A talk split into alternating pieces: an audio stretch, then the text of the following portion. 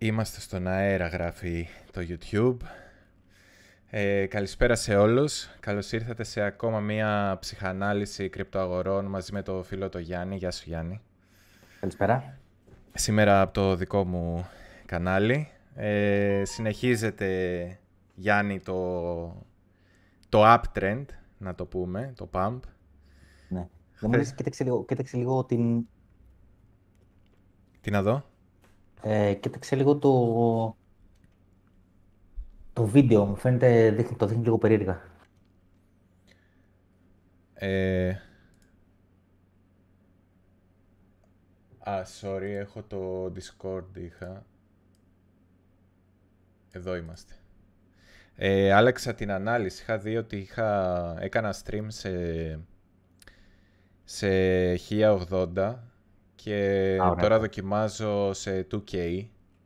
Δεν ξέρω, τώρα λογικά στο YouTube δεν ξέρω αν θα βγάλει επιλογή για το source, δηλαδή αν διαλέξει κάποιος την πηγή, το πηγαίο, την πηγαία εικόνα αν θα το δείχνει σε 2K, ίσως και όχι. Εν πάση περιπτώσει, πάω να το δοκιμάσω, να κάνουμε ένα upgrade, αν μπορεί να μας το δώσει και το YouTube. ε, τώρα νομίζω ότι είναι κομπλέ. Πρέπει ναι, να ναι, έχει φανεί κιόλας. Ναι, ναι.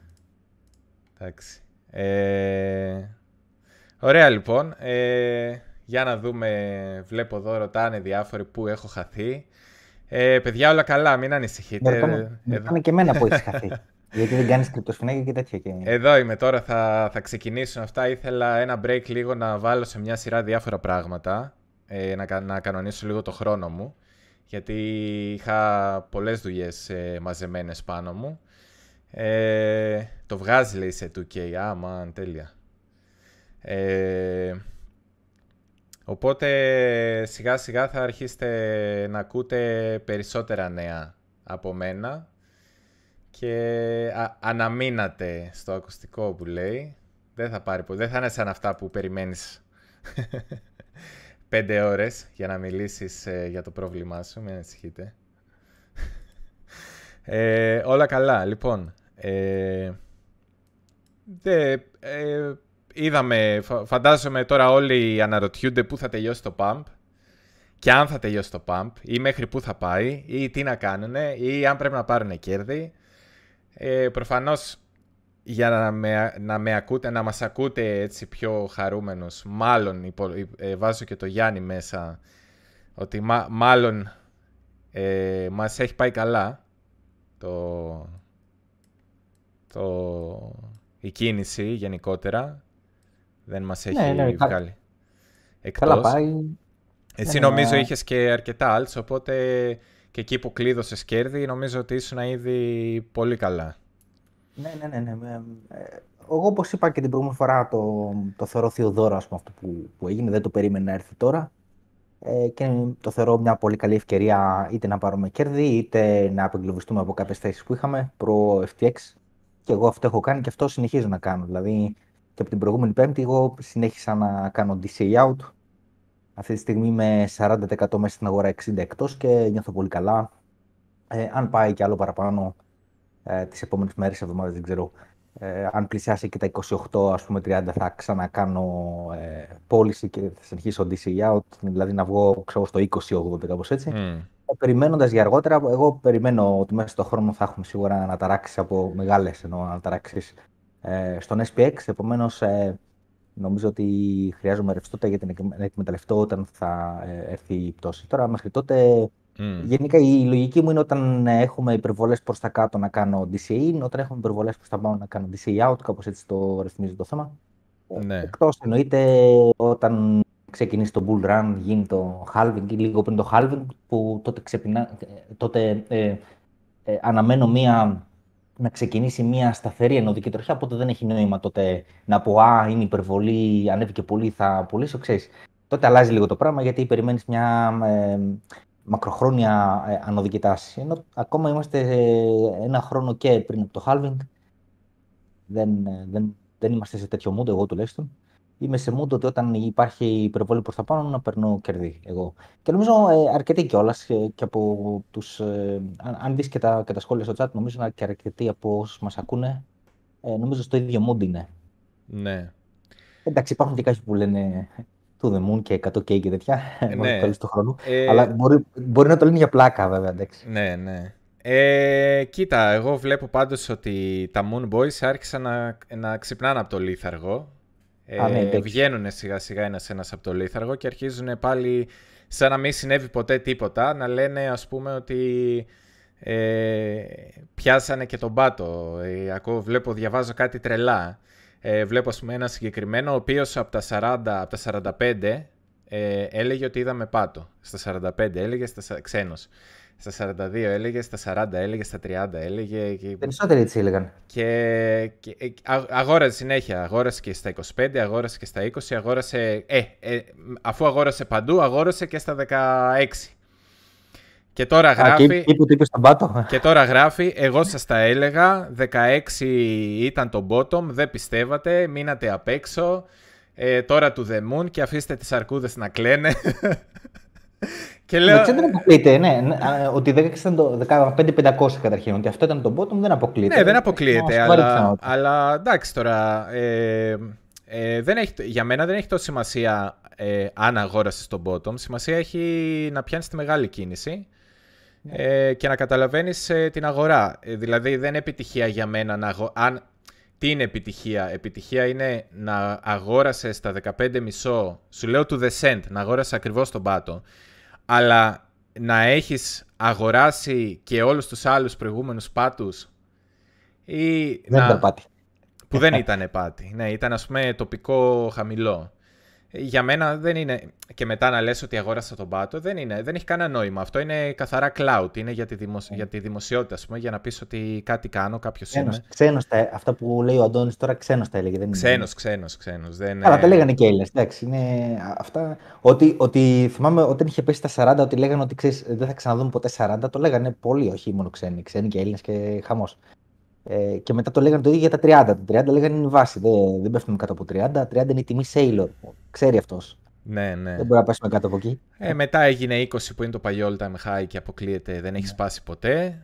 Ε, εντάξει, παρελθόν όλα αυτά.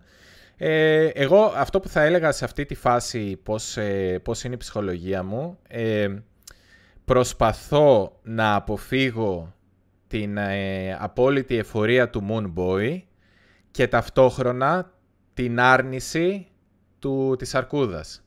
Οπότε προσπαθώ να μην πέσω στη λούπα να πω ότι ε, αποκλείεται να ξεκινάει από εδώ και πέρα μία ανωδική πορεία με διορθώσεις, όλα είναι ένα ψέμα και να φάω καμιά άρνηση μέχρι να φτάσουμε ξέρω εγώ στα 40 και μετά να λέω τι έκανα, γιατί δεν μπορούσα να ξεκολλήσω το μυαλό μου. Αλλά επίσης ε, ε, δεν είμαι και ξέρεις ε, ότι ε, ε, only, ε, επόμενο στόχος στα 100k.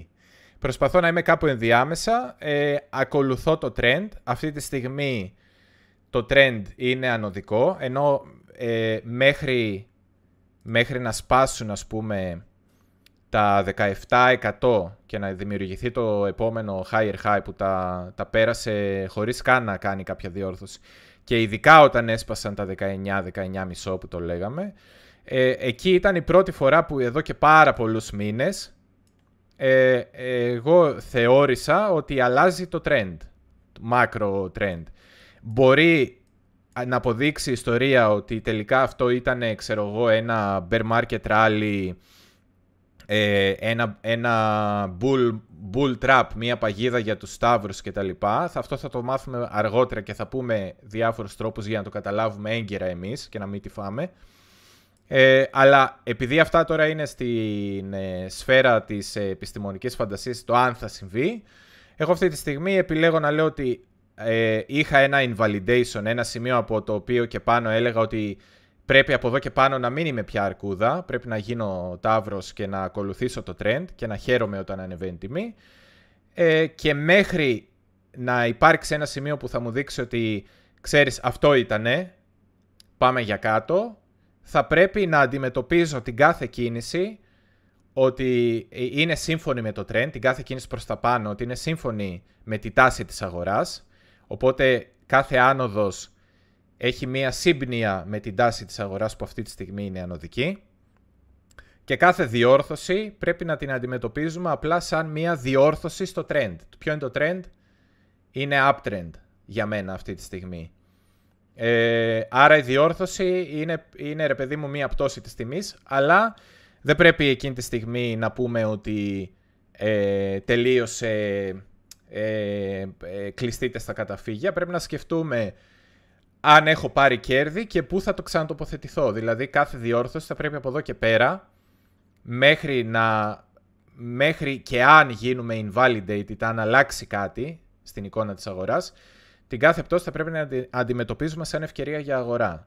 Κάθε πτώση όχι χωρίς ε, μυαλό, έτσι, χωρίς ε, λογική, με κάποια λογική που θα, θα, θα πρέπει να διαβάζουμε την αγορά, να καταλαβαίνουμε ποια είναι τα σημαντικά επίπεδα και όταν θα κουμπάμε σε ένα επίπεδο σημαντικό να μην το αγνοούμε και να μην το αφισβητούμε. Η πρώτη μας σκέψη, το πρώτο μας συνέστημα δεν θα πρέπει να είναι αμφισβήτηση, θα πρέπει να είναι αποδοχή ότι μάλλον πρέπει να κρατήσει, γιατί το trend είναι, η τάση είναι ανωδική, άρα η κάθε στήριξη θα πρέπει εμείς να, την, ε, να θεωρούμε, η πρώτη μας, να, έχουμε, να είμαστε θετικών προσδοκιών, ότι θα κρατήσει, όχι ότι θα σπάσει. Ε, κοίταξε, τώρα εδώ πέρα έχω δύο σχόλια να κάνω. Το πρώτο είναι ότι το πρώτο ε, σημείο ενδιαφέροντος είναι τα 21-200 από εκεί, το, τα υψηλά προ FTX. Mm. Ε, Δηλαδή, ε, εγώ δεν νομίζω ότι κάποιος θα έπρεπε να σκεφτεί τώρα αγορές σε μία διόρθωση πριν από εκείνο το σημείο, σε μικροδιορθώσεις ας πούμε της ημέρας. Δεν νομίζω ότι αξίζει τον κόπο να σκεφτεί κανείς αγορές. Mm-hmm. Σω το πρώτο σημείο στο οποίο θα σκεφτόταν κανείς είναι εκεί για μένα. Ναι. Το οποίο απέχει λίγο από. Ε, νομίζω απέχει αρκετά. Τώρα είμαστε. Ε, δεν ξέρω, μπορεί να είμαστε 10% κάτω. Μπορεί να βγει 10% πτώση για να φτάσουμε εκεί. Ε, χοντρικά τώρα το βλέπουμε το μάτι για δες. Είναι 11, ναι. 11,5. Ναι, οπότε είναι αρκετά κάτω το πρώτο σημείο στο οποίο νομίζω θα μπορούσε κανείς να σκεφτόταν για αγορές. Ε, εγώ τουλάχιστον τώρα δεν ξέρω. Άλλοι μπορεί να αγοράζουν εδώ πέρα. Δεν ξέρω πώς το σκέφτομαι. Ναι, ναι, και εγώ το λέω γι' αυτό. Είπα ότι πρέπει να δούμε να μην αγοράζουμε. Ε, ναι. Με μια λογική πρέπει να αγοράζουμε, όχι. Πώς το λένε. Ναι. Και... Κουτουρού. Ναι, για μένα, για μένα εκείνη το πρώτο σημείο που κανείς θα έπρεπε να αναρωτηθεί αν θέλει να κάνει ε, αγορά. Ε, Επίσης, ε, είναι το πρώτο σημείο στο οποίο δεν είναι κρίσιμο. Δηλαδή, πρέπει να δούμε αν θα το κρατήσει, αν θα το σπάσει ε, θα το σπάσει εύκολα. Εντάξει, προφανώς κάποια τετράωρα σίγουρα θα κριτηθούν, αλλά μετά τι θα γίνει, θα πάει προς τα πάνω ή προς τα κάτω. Σε εκείνο το σημείο. Mm. Ε, ε, πολύ κρίσιμο. Είναι το πρώτο κρίσιμο σημείο που θα δείξει πράγματα. Κάποια στιγμή θα έρθει το δεστάρισμα Αλλά το δεύτερο μεγάλο σχόλιο που έχω να κάνω είναι ότι έχω την εντύπωση ότι δεν κοιτάμε το διάγραμμα του Bitcoin, καλύτερα να κοιτάμε το διάγραμμα του SPX. Γιατί γίνεται ότι ό,τι γίνεται ναι. και στο SPX γίνεται και στο Bitcoin. Δηλαδή το correlation ε, μπορεί να χάθηκε κάποια στιγμή ε, τότε με την FTX, ανέβαινε ο, ο SPX αλλά τα κρύπτο πέφτανε, αλλά μετά έχει επανέλθει.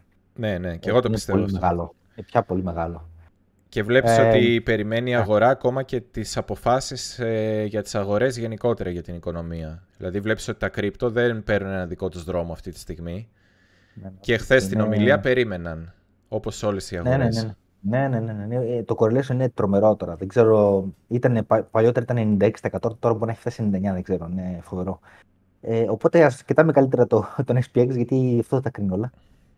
Ε, όσο, όσο διατηρείται ψηλά ή ανεβαίνει κι άλλο ο SPX, τόσο κρατάει αυτό το rally ε, για μένα και όταν θα αρχίσει η πτώση, κάποια στιγμή θα κάνει ένα top και θα αρχίσει η πτώση, με κάποια φόρμα που δεν ξέρω ποια θα είναι, ε, τότε θα αρχίσει η πτώση και στα κρίτο. Ε, δεν, αυτό που βλέπουμε δεν είναι κάποια δύναμη των κρυπτός, είναι κάτι το οποίο έρχεται από τις παραδοσιακές αγορές και προφανώς υπάρχουν ε, μποτάκια αυτοματοποιημένα που κάνουν trading ανάλογα με τον, ε, με τον SPX. Ε, έτσι και για να πάμε λίγο τώρα στα του SPX, το σημαντικό ήταν η χθεσινή, η χθεσινή ομιλία του Powell.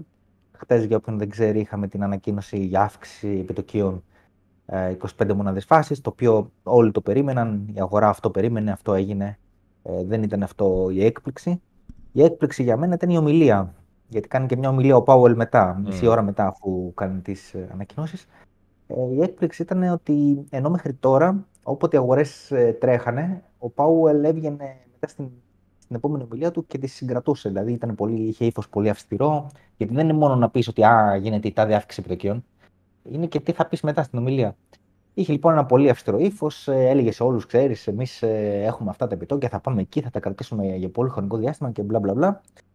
Εχθές, και αυτό το έκανε προφανώς για να κρατήσει μέσα σε ένα εύωρο στις αγορές. Δεν ήθελε να, να πάνε πολύ ψηλά. Γιατί όπως έχουμε συζητήσει και άλλες φορές, ε, υπάρχει το λεγόμενο wealth effect. Δηλαδή, επειδή ειδικά στην Αμερική έχουν ε, πολύ μεγάλο μέρος του πληθυσμού, έχει σημαντικό μέρος του πλούτου στις μετοχέ, ε, ιδίως στις μετοχέ.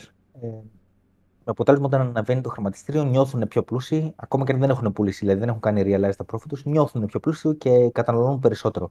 Οπότε αυτό στη συνέχεια ανεβάζει το πληθωρισμό, το CPI τέλος πάντων έτσι όπως το μετράνε. Ε, και επειδή ο στόχος του Powell είναι να πέσει ο CPI όσο γίνεται πιο γρήγορα, ε, πιο απότομα, ε, μέχρι τώρα αυτό που έκανε ήταν ότι όταν ανέβαινε η αγορά πήγαινε και τη συγκρατούσε. Έβγαινε με μια πολύ αυστηρή ομιλία και τη συγκρατούσε. Πέφτανε μετά αγορές, έκανε ένα ranging δηλαδή. Το είχε συγκρατήσει έτσι. Χτες, εμένα μου έκανε μεγάλη εντύπωση, ήταν η πρώτη φορά που εμφανίστηκε σαν να λέει. Μοιάζει, θα θέλετε να τρέξετε, τρέξτε, κάντε ό,τι θέλετε. Φάνηκε σαν να μην τον νοιάζει ότι οι αγορέ θα ανέβουν και άρα θα τον δυσκολέψει ε, στον στόχο του να μειώσει τον πληθωρισμό. Ε, το οποίο ήταν πολύ ήπιος δηλαδή και μιλήχιος και άφησε, άφησε περιθώριο για σπέκουλα. Είπε θα δούμε, τον επόμενο μήνα θα κάνουμε ανανέωση του forward guidance, του, του με, μελλοντικού πλάνου δηλαδή.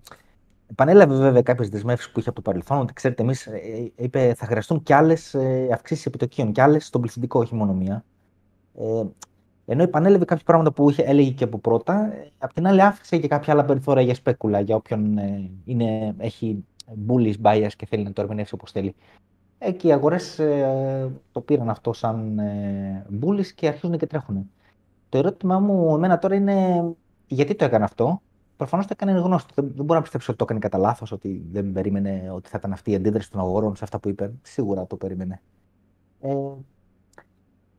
το effect που θα έχει αυτό, αυτό που λέγεται το wealth effect και τα λοιπά σίγουρα θα λειτουργήσει και πάλι. Δηλαδή θα περιμένουμε τον CPI μετά από ένα-δύο μήνες να επηρεαστεί από αυτή τη στάση την χθεσινή.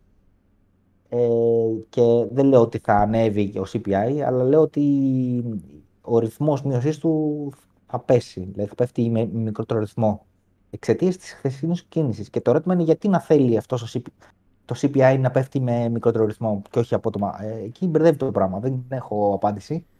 Αλλά αυτό που έκανε χθες ε, εκ πρώτης όψεως δεν φαίνεται λογικό. Δεν ξέρω αν ε, γνωρίζουν κάτι που δεν ξέρουμε εμείς και μπορεί. πήγαν να το συμψηφίσουν. Οπότε σου λέει ε, μπορεί κάτι άλλο να έρχεται που να μην είναι τόσο θετικό και να θέλουν να συμψηφίσουν έτσι ώστε να μην υπάρξει, να είναι ε, πιο απαλή η κίνηση ή το, το νέο. Δεν, δεν ξέρω, πραγματικά ε, νομίζω ότι αυτά είναι από αυτά που τα μαθαίνεις εκ των υστέρων. Ε, και εγώ είδα ας πούμε, ότι οι αγορές το πήραν θετικό και το ότι ε, έγινε αυτό που περιμέναμε ε, και ότι δεν ήταν ε, δεν ήταν ε, σκληρός. Τώρα ίσως φταίμε και εμείς επειδή συνηθίσαμε ότι κάθε φορά θα γίνεται αυτό που περιμένουμε θα τρέχει αγορά και μετά θα είναι πιο σκληρός και θα σταματάει και θα, θα πέφτει λίγο και δεν ξέρω. Ε, να, να είχαμε συνηθίσει σε μία συνταγή, να έχουμε εθιστεί σε αυτή τη συνταγή και μόλις την αλλάξανε λίγο, να ψάχνουμε κι εμείς τώρα να ε, βρούμε τι σημαίνει και γιατί το έκανε και να είναι πιο απλά τα πράγματα. Ε, υπάρχουν ε, πάντως ε, ακόμα ε, κίνδυνοι που δεν έχουν ε, ξεπεραστεί ή πράγματα που δεν έχουν συμβεί ακόμα. Ε, φαντάζομαι ότι την αγορά κινήτων τη θέλουν πιο χαμηλά, αλλά εντάξει, όπως έχουμε πει, αυτή κινείται πιο αργά από όλες τις άλλες αγορές, οπότε δεν μας επηρεάζει κάπου εμάς για την ανάλυση που κάνουμε για ε, περιουσιακά στοιχεία όπως είναι τα κρυπτονομίσματα που είναι πιο γρήγορη η αντίδρασή τους σε αλλαγές της οικονομίας. Ε, ε, τώρα, στα earnings μήπως περιμένουν κάτι, αλλά και εκεί δεν είδα, ότι, δεν είδα άσχημα πράγματα. Ίσα ίσα από ό,τι κατάλαβα πάμε για καλύτερα earnings από αυτά που ε, σήμερα, περιμέναμε. Σήμερα ανακοινών, χτες, χτες η Meta ανακοίνωσε καλά σχετικά earnings ναι. και σήμερα έχουν πολλοί ανακοινώσεις. Ε, σημαντικοί παίκτες ενώ του Nasdaq. Ναι. η Apple και διάφορα άλλοι. Ε, εκτός αν ε, θέλουν να αφήσουν ε, αυτό το ράλι να εξελιχθεί έτσι ώστε να, να κατά μία έννοια να, σαν να αφήνουν, σαν να απασφαλίζουν ας πούμε, την βαλβίδα και αφήνουν να εκτονωθεί όλη αυτή η διάθεση που είχε ο επενδυτής να ρισκάρει και σου λέει εντάξει, είμαστε μέσα στο εύρος αυτή τη στιγμή, δεν έχουμε φύγει πολύ ψηλά, δεν έχουμε φύγει πάνω από τα 4.300, γιατί την τελευταία φορά που μας είχε κόψει ήμασταν στα 4.300 που βγήκε και έδερνε. Ε, αυτή τη φορά σου λέει έχουμε ακόμα περιθώρια, ξέρω εγώ άστο να απασφαλιστεί. Ε, μπορεί να είδε κιόλας ότι υπάρχει μία κάμψη της κινητικότητας, γιατί μπορεί να βλέπουμε ανόδους, αλλά εγώ γενικά ε, είδα ότι ε, ε, αρχίσαμε να κινούμαστε λίγο πιο σιγά. Δηλαδή, πέρα από το χθεσινό pump, υπήρχε μία το προηγούμενο καιρό, αυτό είναι το ημερήσιο στον SPX, το προηγούμενο καιρό πριν από, τη, από χθες και από σήμερα, βλέπουμε ότι κατά μία ένα πηγαίναμε sideways. Από τα ε, 4.090 μονάδες μέχρι 3.800 ας πούμε, 3.760. Εκεί μέσα ήμασταν. Οπότε μπορεί να σου λέω εντάξει είμαστε εντός εύρους, άστο ρε παιδί μου να εξελιχθεί. Δεν, ε, δεν έχω κι εγώ κάποια μαγική σκέψη για ποιο λόγο μπορεί να το έχει κάνει. Ε, φαντάζομαι ότι ξέρει καλύτερα ή ότι δεν ένιωθε ότι φτάσαμε σε ένα σημείο που πρέπει οπωσδήποτε να μας κόψει. Ή ότι δεν είναι σωστό το timing. Ε... Ναι. Αυτή τη στιγμή πάντως είμαστε 480. Είναι ένα ε, κρίσιμο σημείο το οποίο τα είχαμε ξαναφτάσει. Δεν ξέρω, mm. βλέπεις τον S&P ή το, τα features. Α, τα features ε, ναι, είναι... 480 τα είχαμε ξαναφτάσει εγώ νομίζω βλέπω το ES1, δεν ξέρω τι διαφορά έχει με αυτό. Ε, το ίδιο, μπορούμε να πάμε και στον ES1. Ναι, στον ES1 τα 480 είχε ξαναφτάσει. Πότε ήταν. Δεκέμβριο. 14 Δεκεμβρίου που ήταν τότε το, το πέρασε λίγο. Ναι. Είχε φτάσει 477. Ε, τώρα το πέρασε και για λίγο. Ναι. Το επόμενο σημείο σημαντικό είναι το 4300 αυτή τη στιγμή τώρα για τον Ναι. Να, εδώ βλέπουμε ότι ε, όλο αυτό προέρχεται από αυτή την περιοχή που την έχουμε ξαναονοματίσει που ήταν εδώ μια συμπίεση που τελικά αποφάσισε η αγορά μετά από αυτή τη συμπίεση να έχει καθοδική κίνηση και βλέπουμε ότι γενικότερα αυτή την περιοχή ή έκανε μία πάλι μπήκε και προσπάθησε να αποφασίσει, έκανε μια παραβολή και αποφάσισε ότι δεν απορρίφθηκε και φύγαμε κάτω και μετά το χρησιμοποίησαμε σαν αντίσταση. Τώρα πήγαμε και τα γεμίσαμε αυτά τα κεριά ε, και με τη λογική που έχουμε πει πολλές φορές, πιστεύω ότι αυτή η γραμμή, αν κάποιος την κοιτάξει, έχει γίνει αντιστροφή, ε, αντίσταση, στήριξη πολλές φορές. Οπότε κάποιος μπορεί να πει ότι εδώ θα μπορούσε να δει ένα εύρος. Εδώ είναι τα χαμηλά του Ιουνίου. Ε, μεταξύ 3.670 και 4.180 ότι υπήρχε ένα εύρος. Αυτό είναι το εύρος. Και βλέπουμε εδώ ότι κάναμε μια υπερβολή από την πάνω μεριά, κάναμε μια υπερβολή από την κάτω μεριά. Τώρα είμαστε οριακά να σπάσουμε την αντίσταση. Αν αρχίσουμε να κλείνουμε κεριά εδώ πάνω, δεν υπάρχει λόγος ε, να κάνουμε πάλι κάτι αντίστοιχο με αυτό. Να παίξουμε πάνω από τα 480 για, πολύ, για κάποιες μέρες και να ξαναμπούμε μέσα. Ε, θα, ε, είναι πιο σπάνιο. Το πιο πιθανό είναι ότι θα πάμε πιο ψηλά.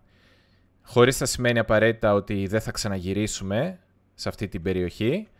Ε, αλλά ε, επειδή βρισκόμαστε για άλλη μία φορά στην ίδια αντίσταση, εγώ θα έλεγα να μην είμαστε πάρα πολύ μπέρις εδώ. Ότι ίσως το συμφέρον μας είναι να έχουμε μία πιο... Ε, τουλάχιστον πιο... Αντίσταση είναι, συνεχίζει να είναι αντίσταση, δεν έχει σπάσει ακόμα. Αλλά να είμαστε τουλάχιστον λίγο μια πιο ουδέτερη στάση. Ειδικά ή τουλάχιστον έτοιμοι να δούμε την υπερβολή. Ε, μετά η υπερβολή είναι αυτό που λες. Μετά δηλαδή πάμε τουλάχιστον στα 4.300. Αλλά ο και, ναι, και... λέει ένα ενδιαφέρον, σε διακόπτω λίγο, ένα mm. σχόλιο. Ε, μάλλον περιμένει κάτι αργότερα στην πραγματική οικονομία και αφήνει την αγορά να ανέβει για να μπορεί, αν συμβεί αυτό που περιμένουν το ατύχημα ενδεχομένως, να μην πέσει στα τάρταρα. Ναι, ε, περνάει και εμένα από το μυαλό μου το ίδιο, η ίδια εξήγηση. Ε, ναι, πάνω κάτω αυτό υπονοήσαμε κι εμείς, ότι ίσως να τα συμψηφίζει αυτό είπαμε, ότι κάτι μπορεί ναι, να περιμένει και να τα συμψηφίζει. τουλάχιστον να πάνε λίγο παρακάτω για να έχουν μαξιλαράκι. Ναι, τώρα το τι είναι αυτό, είπαμε στο προηγούμενο live, κάναμε πάρα πολλές ε, εικασίες. Ε, είπαμε μέχρι ακόμα και ότι ε, και στο παγκόσμιο γεωπολιτικό επίπεδο δεν έχουμε κάποια ουσιαστική κατάληξη. Δεν ξέρεις, χωρίς να κινδυνολογούμε και να περιμένουμε κάτι να συμβεί, ότι δεν ξέρεις γενικότερα όμως πώς, τι μπορεί να σκάσει και από μπορεί να έρθει. Παρ' όλα αυτά, εγώ ξαναλέω ότι για μένα δεν είναι σωστό να βάζεις, να λες «Α, άρα αφού ενδεχομένως να συμβεί κάτι, εγώ προεξοφλώ ότι θα συμβεί, άρα δεν συμμετέχω σε αυτή την κίνηση και θα είμαι full berries στο επόμενο διάστημα». Για μένα νομίζω ότι αυτή είναι λάθος αντιμετώπιση. Ε, εντάξει, τώρα για να τοποθετηθείς εδώ που είμαστε είναι πολύ δύσκολο, ίσως και αδύνατον.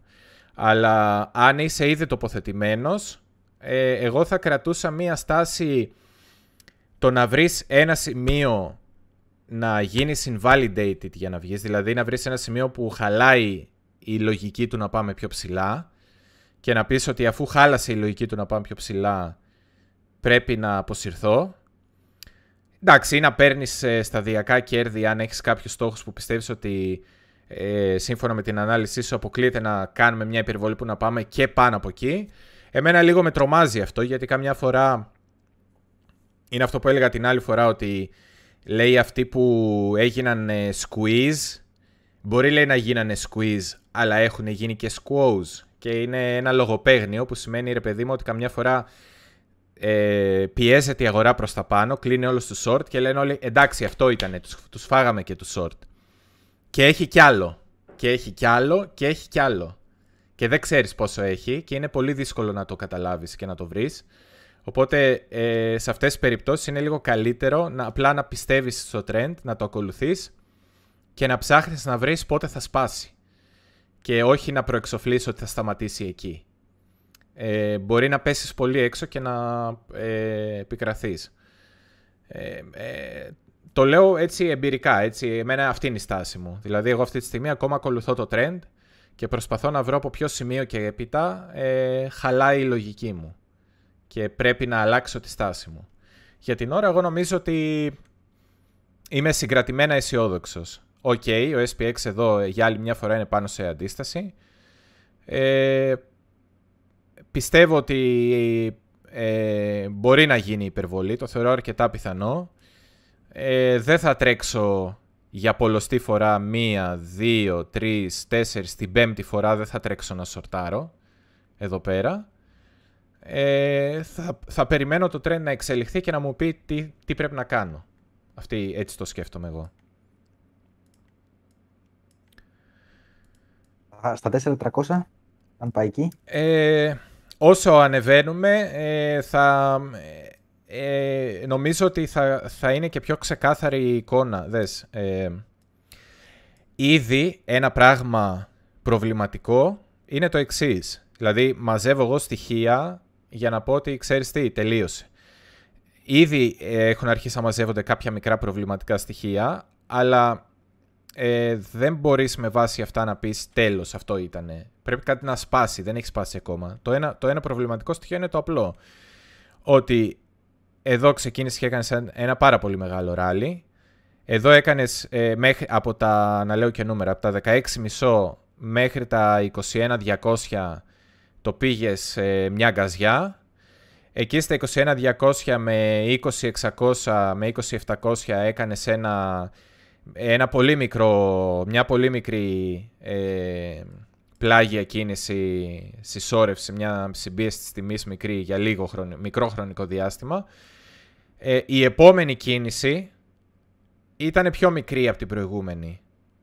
Με το μάτι φαίνεται. Οπότε ναι. ήδη βλέπεις ότι το ψωμί ε, σε ένα βαθμό το έχεις φάει το πολύ έκανες άλλη μια κίνηση. Μετά χρειάστηκε πολλές περισσότερες μέρες να παλέψεις εδώ να δεις ποιοι θέλουν να πάρουν κέρδη και να βγουν και ποιοι θέλουν να μπουν στην αγορά. Και όταν ξεκίνησε η κίνηση με μια θετική προσδοκία από, το, από τη Fed, από τον Powell κτλ.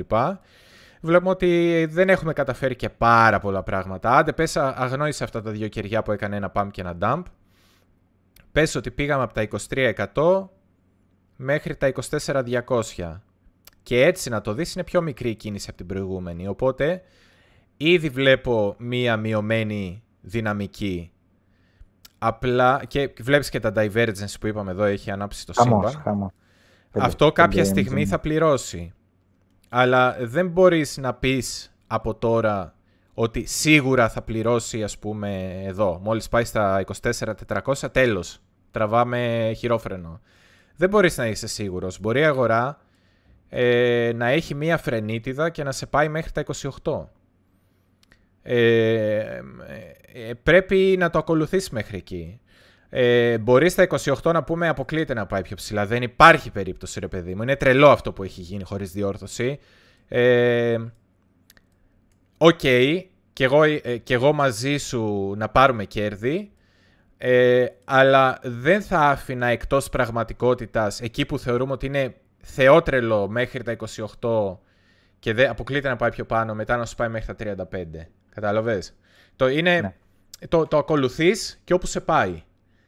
Ε, ε, μπαίνεις σε ακολούθα το όνειρο και όπου σε βγάλει ρε παιδί μου. Κάπως έτσι. Απλά να είσαι έτοιμος να ξυπνήσεις.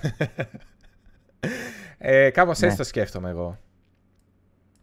Και, οπότε από εκεί πέρα πρέπει να κοιτάς. Και στον RSI ναι. φαίνεται ότι ε, κάτι εδώ συμβαίνει. Είναι και αυτός ένας τρόπο σκέψη, δεν διαφωνώ. Ναι. Ε...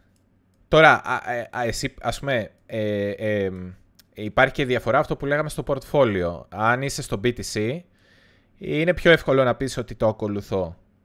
Τώρα στα alts, αν ήσουν και έχεις κάνει ήδη τρελά κέρδη, και όταν το BTC θα αρχίσει να πέφτει, τα άλλα σταματώσουν και θα χάσεις πολλά από τα κέρδη σου, ίσως να είναι καλύτερη στρατηγική να αρχίσεις να κλειδώνεις σιγά σιγά κέρδη. Γενικά, σε αυτό το συγκεκριμένο θέμα δεν υπάρχει λάθος και σωστό, είναι καθαρά risk management. Δηλαδή, ε, μπορεί κάποιος να πει, αν κάποιος έλεγε, παιδιά εγώ δεν τα καταλαβαίνω αυτά, είναι δύσκολα αυτά που μου λέτε, θέλω να ξέρω ε, ποιο σημείο είναι σχετικά safe, αρκετά safe να πω ότι μέχρι εκεί θα έχω βγει all out. Με DCA out θα αρχίσω να πουλάω σταδιακά και μέχρι εκεί θα πρέπει να έχω βγει εντελώς.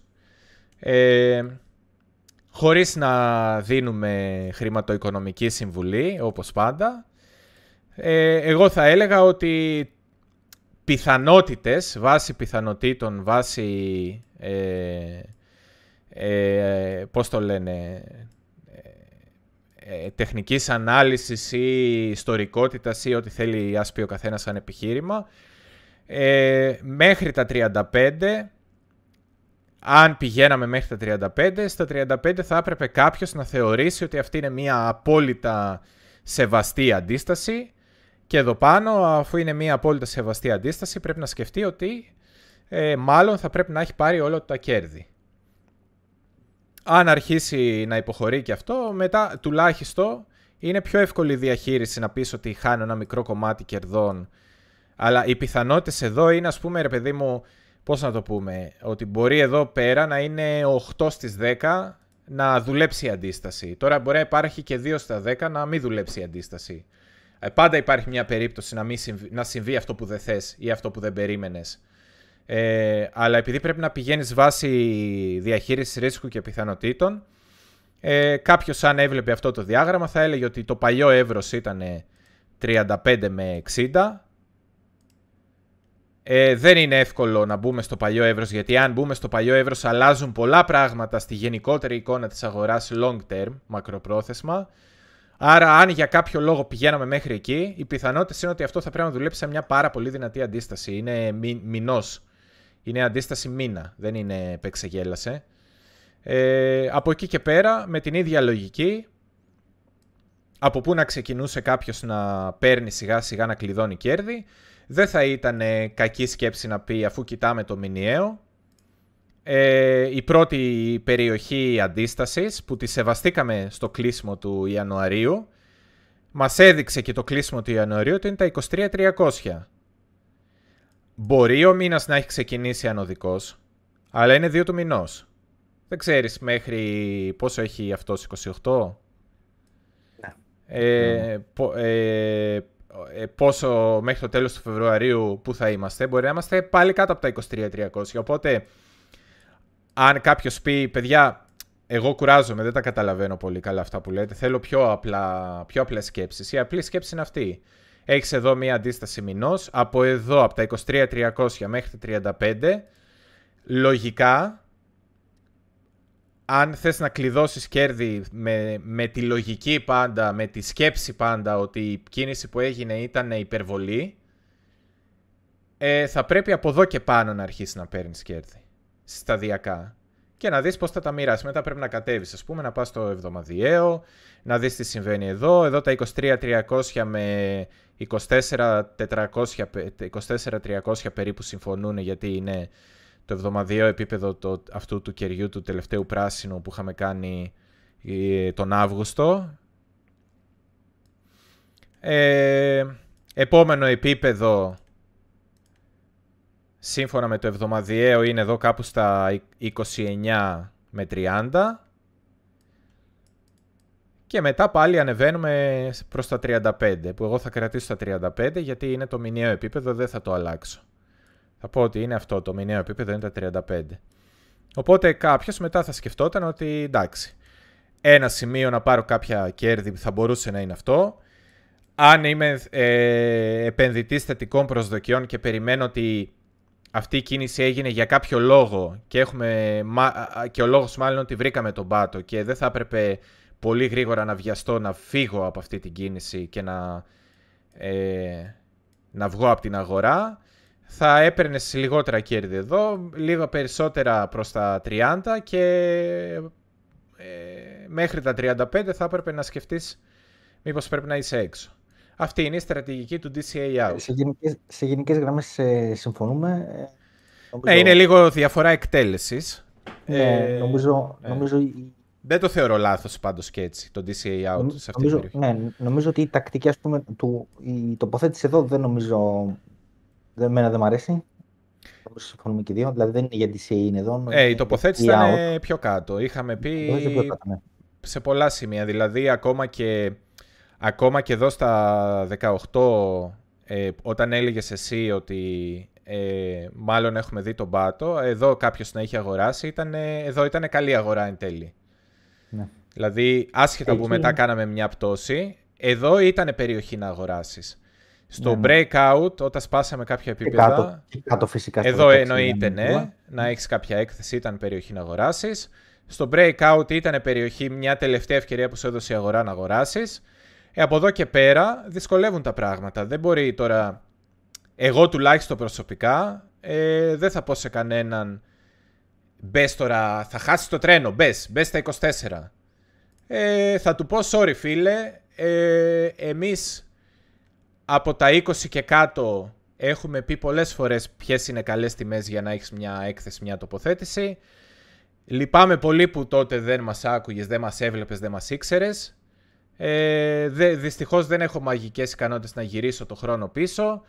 Ε, αυτό μπορώ να προσφέρω εγώ. Είπαμε ότι αυτές ήταν καλές περιοχές. Από εδώ και πέρα μπορώ σιγά σιγά σταδιακά να σου πω αν είσαι τοποθετημένος ε, τι να κοιτάς τι να κοιτάς από εδώ και πέρα. Άμα είσαι τοποθετημένος. Ναι, συμφωνούμε ότι δεν είναι κατάλληλη ώρα για αγορές. Για μα τώρα, ο καθένας έκανε ό,τι θέλει. Λέμε πώς το βλέπουμε εμείς. Ε, συμφωνούμε ότι είναι κατάλληλη ώρα για DCA out και από εκεί και πέρα τους στόχους που θα θέσει ο καθένας για την DCA out, εντάξει, εκεί μπορεί να, να θέσει ο καθένας τους ε, δικούς του ή να διαφωνούμε και λίγο. Δηλαδή, εμένα το 35 μου φαίνεται πολύ υπερβολικό. Ναι, ναι, και εγώ δεν. Αν με ρωτάς δηλαδή τώρα, δεν πιστεύω ότι θα φτάσουμε. Ε, ε, το αφήνω σαν ένα extreme σενάριο, αυτό που πολλές φορές δεν πιστεύεις ότι θα γίνει και το τρως τα μούτρα, έτσι, για να, Εντάξει, για να ναι, σε μπερδέψει, το... κατάλαβες, για να σε βγάλει ναι, off. Ας το συμπεριλάβουμε, ας πούμε, έτσι περισσότερο σαν θεωρητικό σενάριο, mm. ναι. Κυρίως εγώ που κοιτάω 28 με 30, αν είναι για το επόμενο ξεφόρτωμα. Ε, ναι. Το οποίο, το οποίο όμως και αυτό δεν είμαι βέβαιος θα μας το δώσει εγώ. Καθόλου βέβαιος, δεν ξέρω. Αλλά τέλος πάντων αυτό είναι το mood που έχω. Δεν είναι είναι το αντίθετο του φόμο. Γιατί λένε πολύ φόμο, φόμο. Είναι το αντίθετο. Ε, φόμο είναι να, να, να θες να αγοράσεις γιατί νομίζω ότι μένεις έξω. Εγώ έχω το αντίθετο τώρα. Δηλαδή νομίζω ότι πρέπει αυτό το πράγμα να το εκμεταλλευτούμε για να αποκομίσουμε κέρδη, να κλειδώσουμε κέρδη όσοι είχαμε αγοράσει παρακάτω. Και Και ένα σχόλιο πάνω σε αυτό που είπες, ναι, ε, λέγαμε ότι οι αγορές κάτω από τα 20 ε, είναι οι καλές αγορές, καλές ε, τιμές για τοποθέτηση, αυτό το λέγαμε πολύ καιρό, μήνες, μήνες ολόκληρους. Ε, μάλιστα το λέγαμε και πριν πέσουμε κάτω από τα 20, αν θυμάσαι. Ότι κάτω από τα 20. Λέγαμε, κάτω από τα 20 εγώ έλεγα θα βάλω ε, εντολές, θυμάσαι. Λοιπόν, ε, εγώ εξακολουθώ να το λέω γιατί πιστεύω ότι θα ξαναδώ, ξαναδούμε τιμές κάτω από τα 20. Δηλαδή, εντάξει, έχασε κάποιος την πρώτη ευκαιρία, νομίζω ότι θα ξανά έχει την ευκαιρία. Ε, αλλά προβλέπω ότι όταν θα συμβεί αυτό, πάλι θα γυρίσουν όλοι οι Super Bears και θα ξαναβγούν τα σενέρια για 14, 11 κτλ. Ε, κάποιοι θα χάσουν τη δεύτερη ευκαιρία. Ναι. δηλαδή όταν θα πάει εκεί πέρα θα ξεχάσουν. Τώρα μπορεί να λένε Α, ξέρεις, δεν πήρα κάτω από 20 και τι μελακή έκανα. Αλλά όταν θα ξαναπάμε κάτω από 20, που εγώ νομίζω θα ξαναπάμε, μιλάμε αυτή την υπόθεση, αντί να, να θυμηθούν ότι, ότι τώρα λέγανε Ω μου τότε έχασα την ευκαιρία, τότε θα τη χάσουν πάλι. Θα πούνε φοβάμαι ο τάδε YouTuber είπε ότι πάμε κάτω να τεστάρουμε τα 13.700 και ο τάδε είπε ότι θα πάμε να τεστάρουμε τα 11.700 και το είναι downtrend και τα λοιπά. Ε, απλά το, το λέω εδώ πέρα να το κρατήσουν κάποιοι στο μυαλό τους. Ναι, και εγώ το πιστεύω αυτό που λες. Ε, και ναι, μάλιστα... Χρειάζεται μια ισορροπία, ναι, χρειάζεται μια ισορροπία. Εμένα βοηθάει πάρα πολύ αυτό και χρειάζεται να έχεις ιστορικό του εαυτού σου. Mm, δηλαδή να θυμάσαι τι σκεφτόσουν πριν ένα μήνα, πριν δύο μήνες. Ακριβώς. Για να αξιολογήσεις, ναι, για να αξιολογήσεις σωστά το σε ποια κατάσταση είμαι τώρα. Και ε, επίσης ε, να σκεφτείς εκείνη την ώρα που θα πέφτει και ενώ τώρα έλεγες «Αχ, δεν μπήκα ρε γαμότο, γιατί δεν μπήκα» πώς το έπαθα έτσι και τώρα θα είχα βγάλει τόσα λεφτά και τώρα θα ήταν έτσι και αμάν και, και κλαις τώρα και λες γιατί, γιατί, γιατί και όταν θα σου δώσει την ευκαιρία η αγορά εκεί θα νιώθεις μια εκδικητικότητα χωρίς να το καταλαβαίνεις. Ε, μπορεί να μην είναι καν συνειδητή αλλά θα σκέφτεσαι ότι ε, δικαιώθηκα. Δεν ήταν αυτό το bottom θα αγοράσω καλύτερα τώρα καλά έκανα και δεν μπήκα, δικαιώθηκα ε, και είναι πολύ πιθανό να μην αγοράσεις εκεί. Για μένα το επόμενο επίπεδο που ταιριάζει και από το εβδομαδιαίο είναι εδώ κοντά, δηλαδή κοντά στα 20. Πιστεύω ότι θα είναι ε, μια καλή αγορά γιατί πέφτει και κοντά. Ε... κοίταξε, αναλόγως τι θα γίνει με τον SPX. Δηλαδή, αν περιμένεις ένα μεγάλο χτύπημα όπως εγώ. Μετά κοιτάς και άλλα πράγματα. Κοιτάς το 18200 το οποίο μπορεί να είναι ένα καλό νούμερο. Ε, και χαμηλότερα ακόμα. Και τα 1755 σε μια έτσι, πιο ακραία κατάσταση θα μπορούσαν να ξανατεσταριστούν. Σε πολύ καλές αγορές, αν, αν ξαναβρεις την τιμή εκεί πέρα. Δεν θεωρώ. Ε, δηλαδή ότι ε, ακούω κάποιες ε, αναλύσεις που λένε άμα πέσουμε κάτω από τα 20, ξέρεις, θα, θα κάνουμε καινούριο low. Άμα πέσουμε κάτω από τα 19.600, είναι περισσότεροι. Ε, μετά γυρίζει και θα κάνουμε καινούριο low γιατί είναι super bearish. Δεν συμφωνώ. Μπορεί αν ήταν να πέσει και μέχρι τα 17.150, ας πούμε, και να μην κάνεις καινούριο low. Ε, εγώ αυτό λέω και νομίζω ότι θα είναι καλό, καλή ώρα για τοποθετήσεις ε, αν συμβεί αυτό το σενάριο. Ε, ναι, είναι παρακινδυνευμένο. Ε, απλά απ' την άλλη έχεις και καλό, αν έπεφτε ας πούμε στα 17 και αγόραζες, ε, απ' την άλλη έχεις καλό invalidation, έχεις καλό σημείο, δεν χάνεις, είναι, είναι, καλό, είναι δεν είναι κακό το trade. Γιατί λες, ρε παιδί μου, αν αγοράσεις, εσύ λες με τώρα είμαι στο εβδομαδιαίο, ε, αγοράζεις τα 17%. Τα 17% είναι εδώ. Λέει κάποιος αγοράζει τα 17%. Ωραία. Ε, μπορεί να ε, έρχεται λοιπόν, ο, λέει ο Α, εγώ αγοράζω το 17%, έρχεται το Β και λέει ναι, αλλά ήμασταν παλιά σε ένα εύρος. Αυτό που λέω και εγώ πολλές φορές. Δεν, ε, δεν βγάζω τον εαυτό μου εκτός από αυτό από αυτό το σκεπτικό. Ήμασταν παλιά σε ένα εύρος, κάναμε μια υπερβολή από πάνω, κάναμε μια υπερβολή από κάτω. Τώρα αν ξαναπέσουμε κάτω είναι κακό σημάδι, είναι τέρμα μπέρς κτλ. OK, okay, μπορεί να υπάρχει αυτό το argument, αλλά καταλαβαίνω το σκεπτικό σου γιατί. Ας πω κάτι Ακόμα και έτσι να είναι, ναι, ναι, να, απλά να ολοκληρώσω το σκεπτικό. Ναι, ναι. Ακόμα και έτσι να είναι, ε, το ρίσκο σου δεν είναι άσχημο εδώ. Άμα το σκεφτείς δηλαδή εν τέλει, έχεις ένα ρίσκο που λες ότι κάτω από το τελευταίο χαμηλό που είχε κάνει η αγορά ε, όντως τε, ε, la μούζικα και ε, αν όμως ε, μου βγει δηλαδή εδώ χάνεις ένα 10% αν μπορείς να το ε, Γιατί άμα κάνουμε new lows, ίσως πρέπει να σκεφτείς ότι πρέπει να βγεις. Εκτός άμα αγοράζεις spot long term και λες δεν πειράζει, ένα κομμάτι θα το αγοράσω στο 17% και ότι είναι ρε παιδί μου, καλή αγορά είναι long term. Δεν δε κουνάω ρούπι. Και το up, το upside, το προς τα πάνω είναι απεριόριστο. Είναι μέχρι τα 60 τουλάχιστον. Οπότε... Και, έτσι το βλέπω. Ναι, ακόμα και αυτή να είναι η λογική δεν είναι, δεν είναι άσχημη. Ακριβώς έτσι το βλέπω και με την ε, επιπρόσθετη πληροφορία ότι δεν εννοώ να μπεις όλοι in πούμε, στα 17%.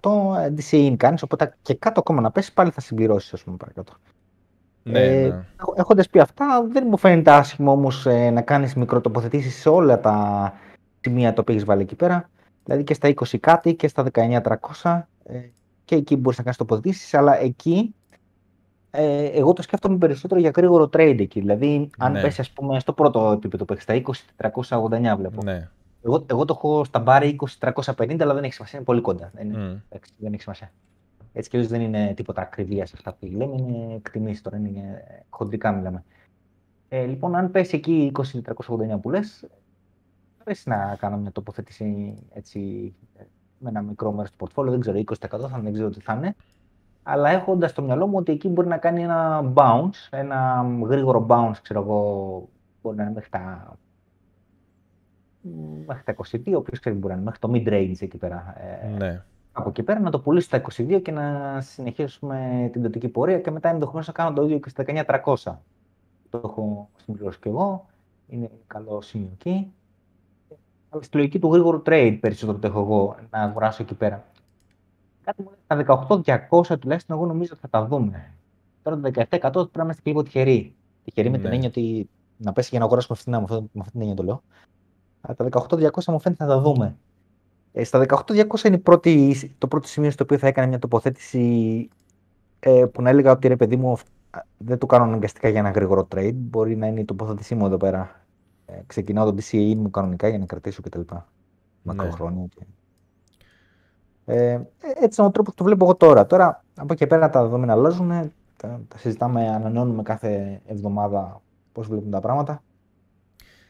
Εν τω μεταξύ, όπως, όπως το κοιτάω, θα είχε πολύ πλάκα, ε, τώρα άμα τα σβήσω, και παίρναμε ένα εύρος και ε, ακόμα δεν έχει φανεί αυτό. Φαντάσου να διαπιστώναμε ότι το εύρος ήταν τελικά από το πρώτο σημείο που φτάσαμε ε, στα 24.300 το πάνω μέρος και το κάτω μέρος να είναι εδώ στα 17%.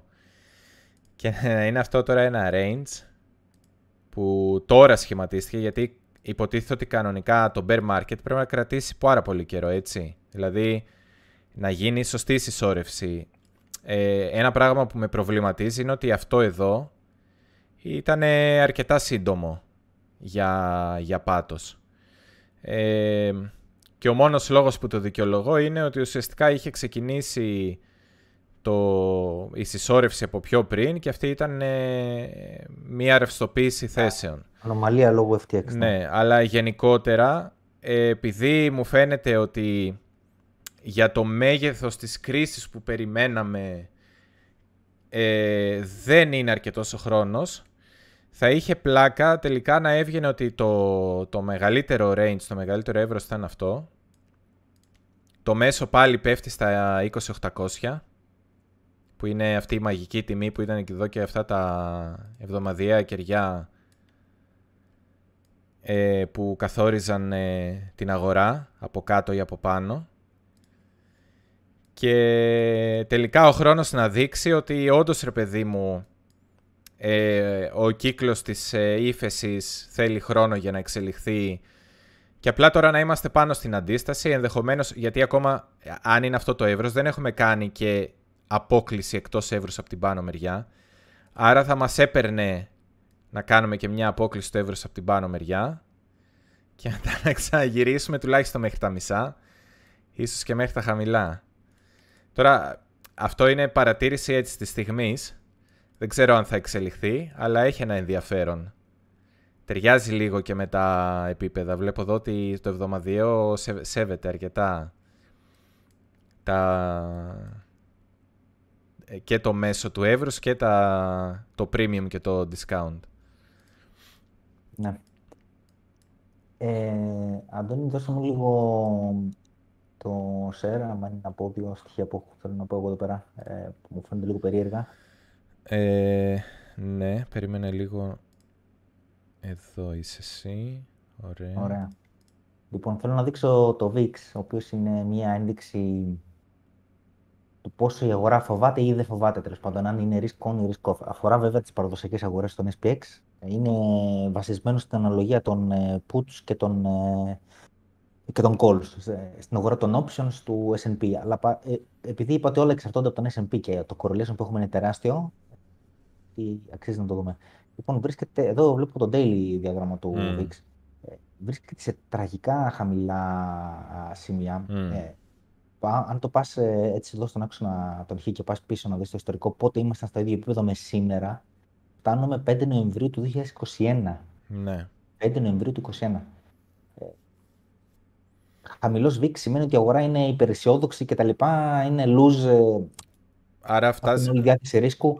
Άρα ναι. φτάσαμε στη διάθεση ρίσκου top του bull market. Ε, έτσι, αυτό θέλω να πω. Top, top ε, του, του δεύτερου top του που έκανε ναι, το Bitcoin. Ναι. Στα 69 χιλιάρικα. Ναι, ναι, ναι. Ή ας πούμε στον SPX, δεν θυμάμαι πώς ήταν τότε που είχε το πάρει ο SPX. Είχε το πάρει. Ε, περίμενα εδώ. Ε, και ο SPX. Ε, α, εντάξει. Ο SPX το πάρει λίγο αργότερα, 4 Ιανουάριο. Εντάξει. Αλλά τότε τον να πάρω πίσω αρχές αρχές Νοεμβρίου, που ήταν εκείνη η τιμή του VIX, ήταν στα 4.700 ο SPX. Mm. Λέω λοιπόν ότι εδώ το πράγμα κάπου βρίσκεται αντίσταση και έχω τραβήξει αυτή την ε, πράσινη γραμμή εδώ πέρα που είναι αντίσταση από πολύ, πολύ πίσω πάει. Δηλαδή για να σπάσει αυτή η πράσινη γραμμή πρέπει να έρθω ε, Φεβρουάριο του 20. Ε, ε, κάτι δεν πάει καλά για, να, για κάποιον ας πούμε, που είναι bull και πολύ bull τώρα και περιμένει ότι αυτή, αυτό το bull run θα συνεχιστεί για πολύ μεγάλο χρονικό διάστημα ε, θα το έλεγα να κοιτάξει αυτό το διάγραμμα γιατί είναι λίγο εκφοβιστικό. Αυτό μας λέει ότι κάπου εδώ τελειώνει το πράγμα. Ναι. Έχουν Τώρα, ανάψει, βλέπω και 100.000. Ε... Ε, δεν, δεν μπορείς βέβαια να ξέρεις ποια μέρα θα τελειώσει. Μπορεί να πάρει μια ναι. εβδομάδα, μπορεί να πάρει άλλε δύο, δεν ξέρω. Γιατί εδώ μπορεί να κάνει λίγο raging, ρε παιδί μου, και ναι, πάει ναι. στον πάτο, ή μπορεί και να μην πιάσει το καθόλου τον πάτο. Τέλος πάντων, κάπου, κάπου, κάπου σκαλώνει το πράγμα. Και ένα δεύτερο αντίστοιχο πράγμα που μου έχει κάνει εντύπωση είναι υπάρχει ο, αυτός ο δείκτης, ο γνωστός ο Fear and Greed, τον το, το, ξέρουν όλοι έτσι, mm. τον, ο οποίος δείχνει σήμερα 60, το 60 είναι Greed. Είναι το, όρο, το, το όρο του Greed, νομίζω αρχίζει το Greed λίγο από κάτω, 50 κάτι. Mm. Ε, περισσότερο δεν ήθελα να σταθώ στο τι είναι σήμερα, αλλά το διαχρονικά πώς κινείται. Αυτή τη στιγμή έχει ξεπεράσει το grid που είχαμε στο, στο April. Θυμάσαι τέλη Μαρτίου και μέχρι 1 Απριλίου, που το April, το, Mm. Το relief rally του, ναι, το ναι. του Μάρτιο, τέλη Μαρτίου, αρχές Απριλίου του 2022. Το, το bitcoin έχει 48.000 να θυμίσω.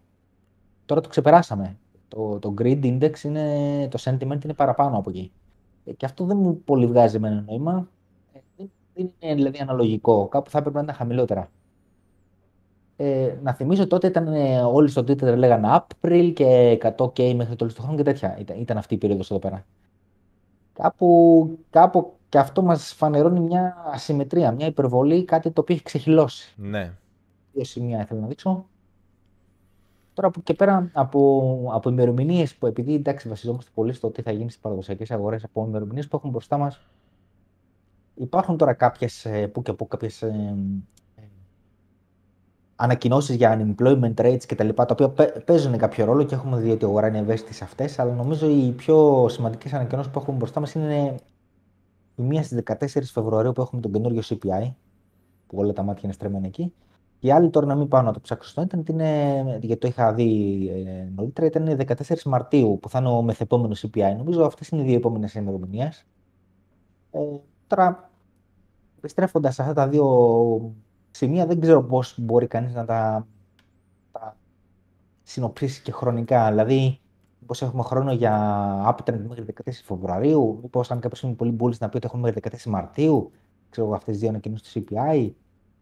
Δεν ξέρω, δεν ξέρω, αλλά εδώ φαίνεται ότι έχουμε ξεχύλωμα πάντως και εδώ και στο VIX. Ναι, υπάρχει υπερβολή. Ε, πολλά πράγματα το δείχνουν αυτό και εδώ δεν θα διαφωνήσω σε, στο συγκεκριμένο γιατί ε, έχουμε πει ότι ε, και ο DXY έχει μια υπερβολή προς τα κάτω και το ευρώ έχει μια υπερβολή προς τα πάνω και ο VIX έχει πιάσει ε, απίστευτα χαμηλά. Οι αγορές έχουν τρέξει πάρα πολύ, είναι πολύ κοντά στις αντιστάσεις τους. Ε, όλα δείχνουν μια υπερβολή. Εγώ απλά και, και αν κατέβουμε σε μικρότερα χρονικά πλαίσια, είδαμε και στο BTC ότι κάθε επόμενη κίνηση βλέπουμε ότι κάνει ένα, μια πλάγια κίνηση η τιμή και κάθε επόμενο ξέσπασμα προς τα πάνω δεν είναι το ίδιο μεγάλο, είναι όλο και μικρότερο. Που αυτό δίνει, δείχνει μια μειωμένη δυναμική. Έχουν αρχίσει να βγαίνουν όλα τα ε, divergences, να ανάβουν διάφορα πράγματα που δείχνουν ότι χάνεται όντως η δυναμική. Ε, αυτό που λέω εγώ είναι απλά ότι δεν πρέπει να βιαστούμε να βγάλουμε το συμπέρασμα ότι τελείωσε, γιατί ε, συνήθως αυτές οι υπερβολές είναι υπερβολές για κάποιο λόγο. Δηλαδή, εγώ πιστεύω ότι αυτή η υπερβολή δεν είναι τυχαίο που είναι το ίδιο μεγάλη ε, σε κάποιους δείκτες με το, με το top του ε, Νοεμβρίου ή ότι ε, σε άλλους δείκτες είναι το ίδιο μεγάλο, μεγάλη με το April. Πιστεύω δηλαδή ότι πρέπει να προσέξουμε ε, να μην βιαστούμε πάρα πολύ να την αμφισβητήσουμε αυτή την υπερβολή. Αν καταφέραμε να καβαλήσουμε το κύμα, ε, πρέπει να του δώσουμε λίγο χώρο να εξελιχθεί. Και από εκεί και πέρα αρχίζουμε να ψάχνουμε σημεία τα οποία μας χτυπάνε καμπανάκια και λέμε ότι ξέρεις τι, παράδειγμα, μπορείς να κάνεις και μια ευρυδική ε, στρατηγική. Να λες ότι εγώ κάνω DCA out προς τα πάνω, δηλαδή σταδιακά όσο συνεχίζει αυτή η υπερβολή όλο και πιο ψηλά, εγώ συνεχίζω και ξεφορτώνομαι. Και μετά, καθώς θα πέφτει και θα διορθώνει τιμή, εγώ θα αρχίζω να αγοράζω, άρα ο μέσος όρος μου θα είναι καλός. Ε, ο τελικός μέσος όρος αγοράς μου θα είναι ακόμα καλύτερος από αυτό που είχα αρχικά, που αυτό είναι το ζητούμενο εν τέλει. Ε, αλλά επειδή μπορεί να μην προλάβω να κάνω όλο το DCA out που περίμενα, ποια είναι αυτή η τιμή που αρχίζει να μου χτυπάει καμπανάκια ότι κάτι συμβαίνει. Ε, έχεις, ε, θες να δείξεις κάτι άλλο ή να... Όχι, όχι, όχι. Άρα, μου λένε στο σχόλιο να δω τον DXY, αλλά εντάξει, δεν λέει κάτι, κάτι διαφορετικό από αυτά που, που ξέρουμε. Εντάξει, έχει κάνει ένα μικρό bounce εδώ πέρα. Ναι. Ε, ε, τίποτα, δεν, δεν έχει κάτι ιδιαίτερο νομίζω να δείξουμε. Ναι. Ε, θα δείξω κάτι στα... Τα αφού λένε και για το DXY εδώ τα παιδιά. Ε, στο DXY που να το δείξω. Στο DXY ε, θα έβλεπε κάποιος πολύ γρήγορα με το μάτι ότι υπάρχει ένα σημείο που βλέπουμε εδώ ότι έπαιξε ένα ρόλο ε, αρκετά καθοριστικό στην κίνηση. Ε, έχουμε να το δούμε από 30 Μαΐου του 2022.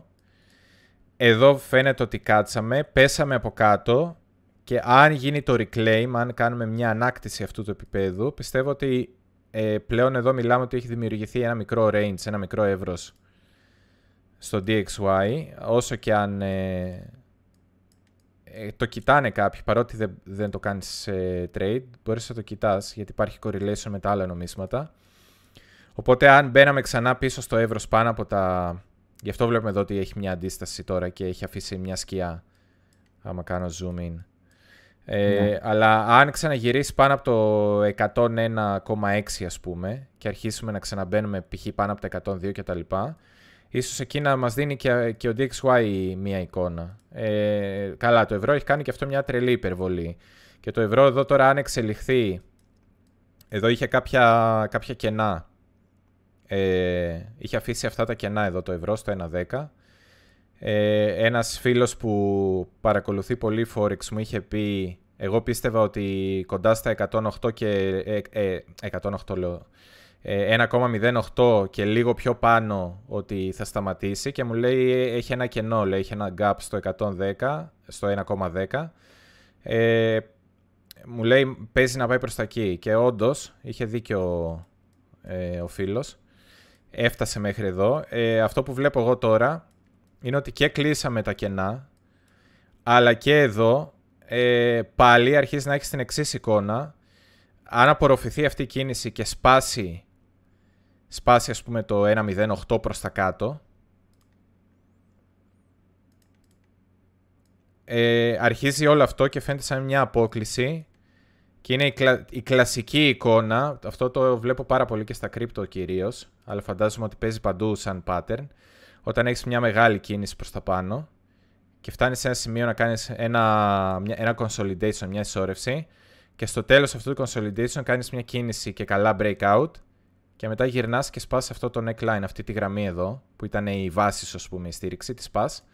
Αυτό είναι ένα πολύ συχνό topping pattern, ένα, μια δομή κορύφωσης, ας πούμε. Είναι πολύ, εμφανίζεται πάρα πολύ συχνά. Οπότε αν γινόταν εδώ κάτι τέτοιο, θα με έβαζε κατευθείαν σε υποψίες. Ε, και επειδή υπάρχει ακριβώς από κάτω και μια περιοχή απόφασης που ήταν εδώ, το... από το 108 χοντρικά μέχρι εδώ το 106, ε, 108-106, ε, κάτω από το 1.06 ε, αρχίζει και επιβεβαιώνει το πράγμα. Δηλαδή, πολλά, πολλά μας δείχνουν ότι υπάρχει μία κάποια κορύφωση και σε, στο ευρώ που δείχνει διάθεση ρίσκου και στο DXY ότι έχει πέσει πολύ χαμηλά και θα μπορούσε εδώ να εξελιχθεί σε σε αυτό. Δεν έχει εξελιχθεί, θα μπορούσε. Όταν θα γίνει θα το δούμε έτσι. Τώρα ακόμα πρέπει να απλά να έχουμε τα μάτια μας ανοιχτά. Ο VIX που είπες πάρα πολύ χαμηλά. Ε, οπότε και εγώ στο BTC με την ίδια λογική λέω άρα τι περιμένουμε να δούμε.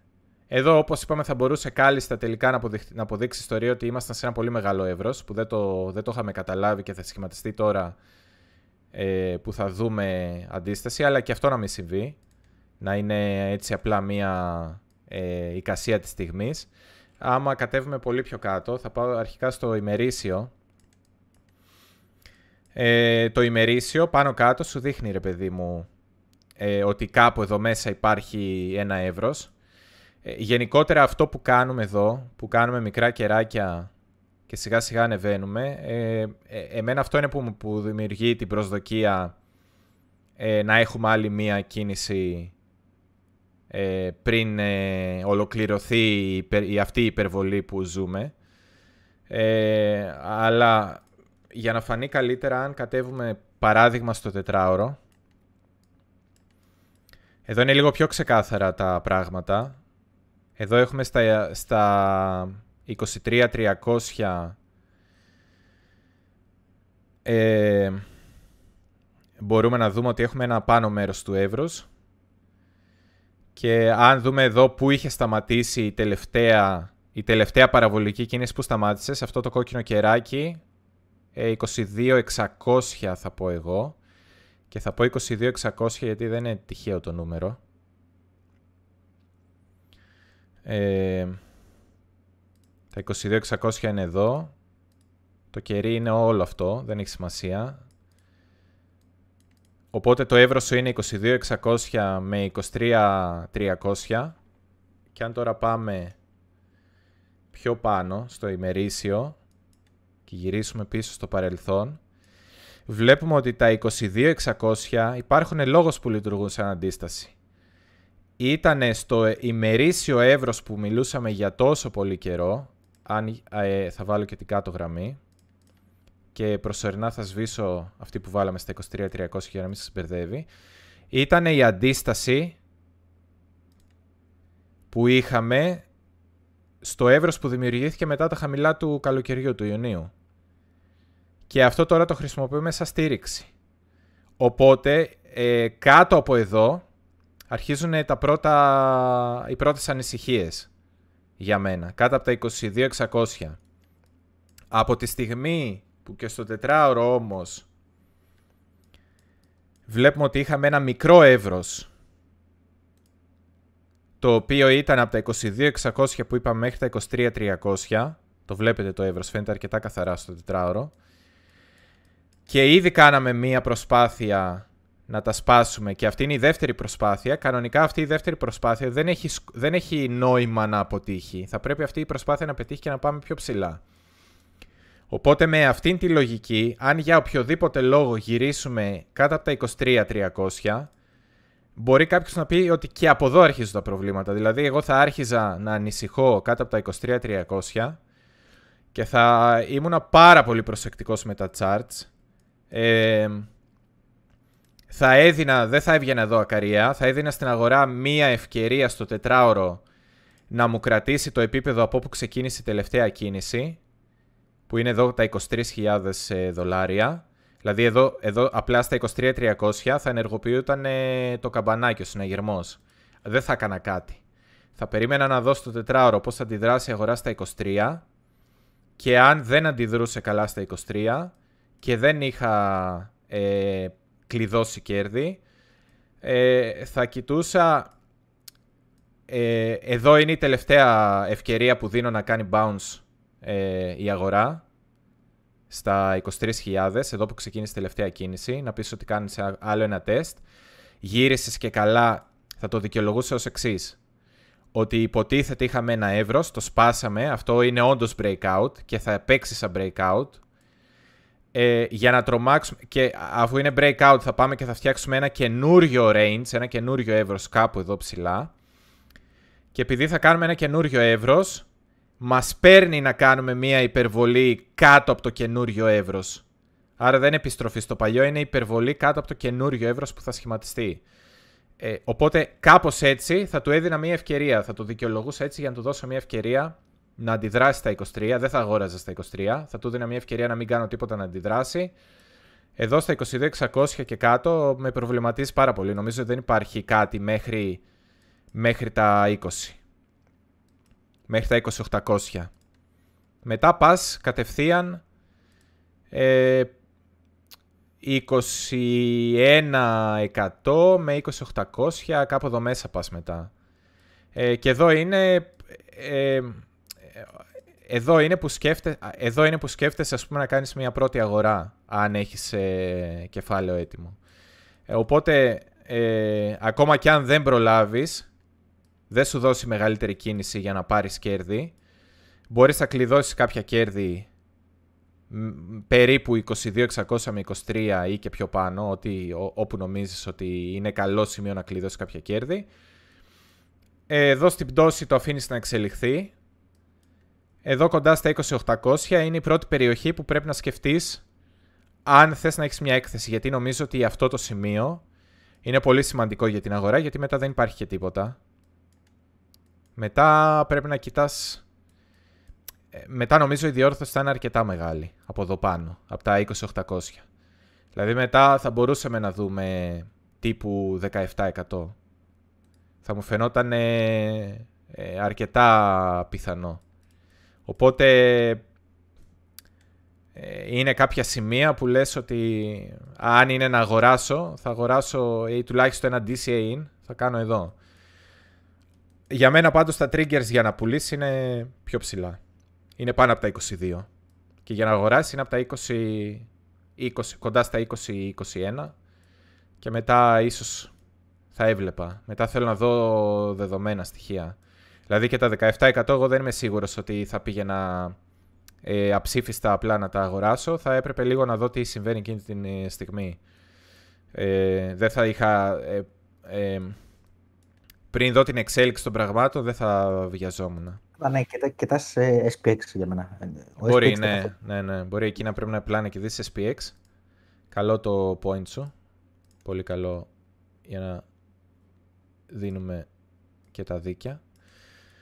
Ε, να γυρίσω σε αυτό που το είχα μαρκαρισμένο. Εδώ κοιτάς όντως SPX και μόλις ακουμπήσεις τα 3900 είναι σίγουρα μία αγορά για κρύπτο και αν, αγοράσει, αν χτυπήσεις τα, τα 3760 είναι ίσως η τελευταία αγορά ε, που πρέπει να κάνεις ε, και να πιστεύεις ότι θα κρατήσει και είναι απλά μια διόρθωση.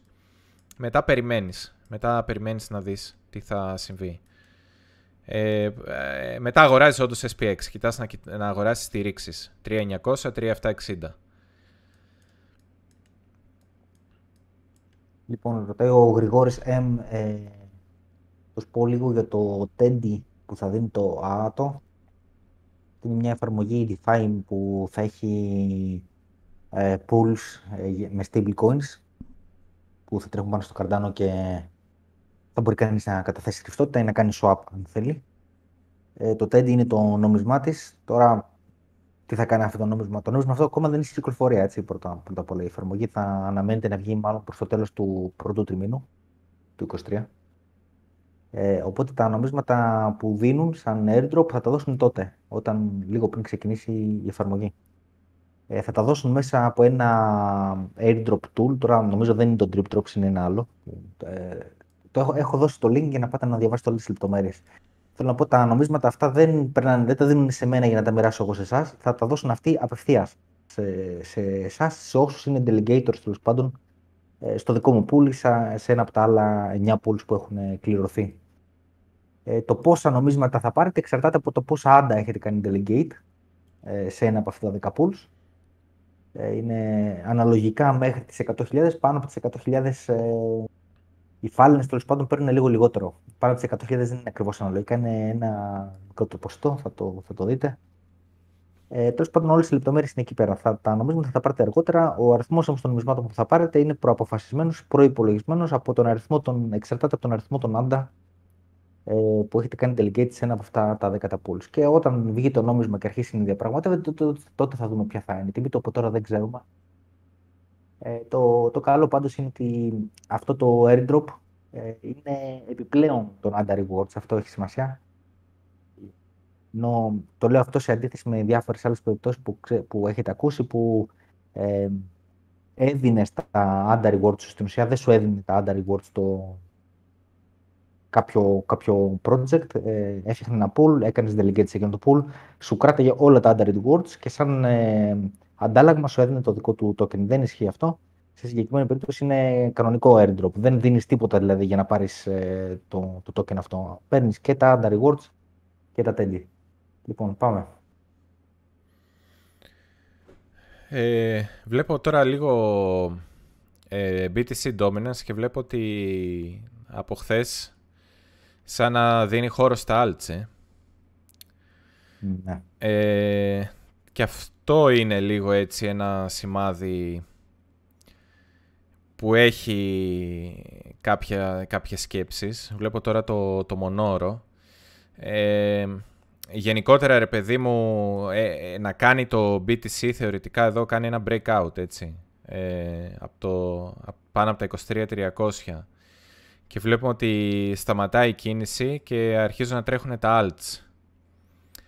Ε, δεν δείχνει αυτό τη δυναμική που θα περίμενε κάποιος για breakout, για σπάσιμο ενός εύρους και συνέχιση της πορείας, αλλά θα ξαναπώ για άλλη μια φορά και θα γίνω κουραστικός, ότι παρόλα αυτά υπάρχουν δηλαδή σημάδια που είναι λίγο ανησυχητικά, αλλά επειδή δεν έχουν εξελιχθεί για να μπορείς να το αποδείξεις, ε, είναι απλά σημάδια. Είναι όπως ας πούμε τα, όταν βγαίνουν τα, τα berries ε, ε, divergences. Που μπορεί, τα bullish divergences που μπορεί να βγουν και να πληρωθούν αργότερα, να μην, ε, να μην παίξουν κατευθείαν.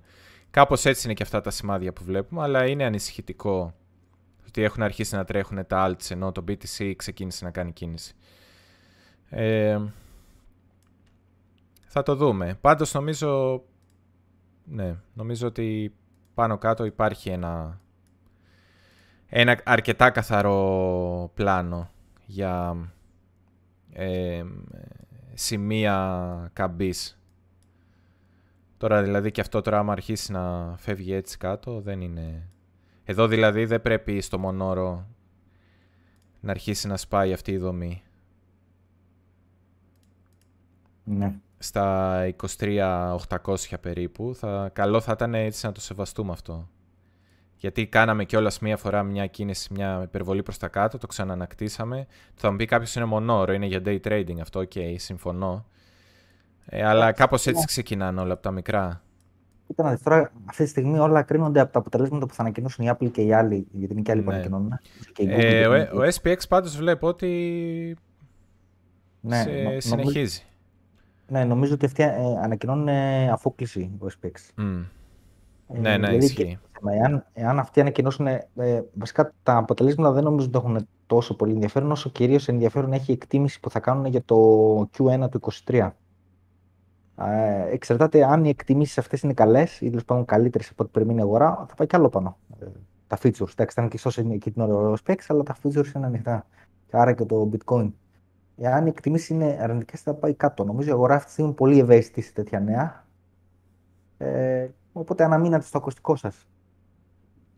Το λέω γιατί έβλεπες και το διάγραμμα της μίας ώρας. Οπότε Ναι. θα εξαρτηθεί πολύ από αυτό. Mm. Τι θα κάνει μετά το κλείσιμο λέει, του SPX που θα ανακοινωθούν τα αποτελέσματα. Ναι. Τώρα κάποιες ερωτήσεις. Να δούμε. Ο Τσίμι Coach Coach λέει τα σημάδια είναι έντονα από αύριο διόρθωση τουλάχιστον 10% στο bitcoin. Ε, γράφει ο Μέγκα Κασάντρα Σέλ, μάλλον εννοεί τον ε, ε, Μάικλ ε, Μπούρι που έγραψε Σέλ.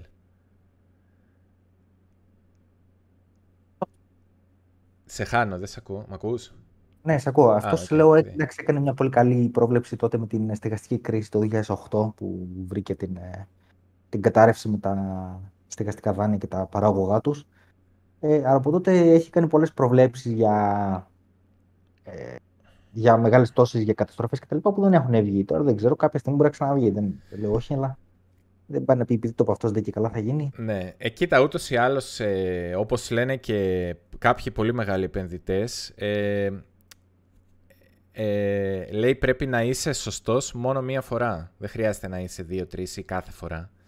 Μία Επίτευξη, φορά ναι. αρκεί. Οπότε ίσως και αυτός θα έπρεπε να το ακούσει το, συγκε- τη συγκεκριμένη συμβουλή και να πει εντάξει ήμουνα μία φορά σωστός, αυτό αρκεί ρε παιδί μου. Από εκεί νομίζω ότι τελείωσε έτσι. Το, ε, ε, game over. Είναι την έλυση στην εξίσωση. Δεν χρειάζεται να λύσει κι άλλη.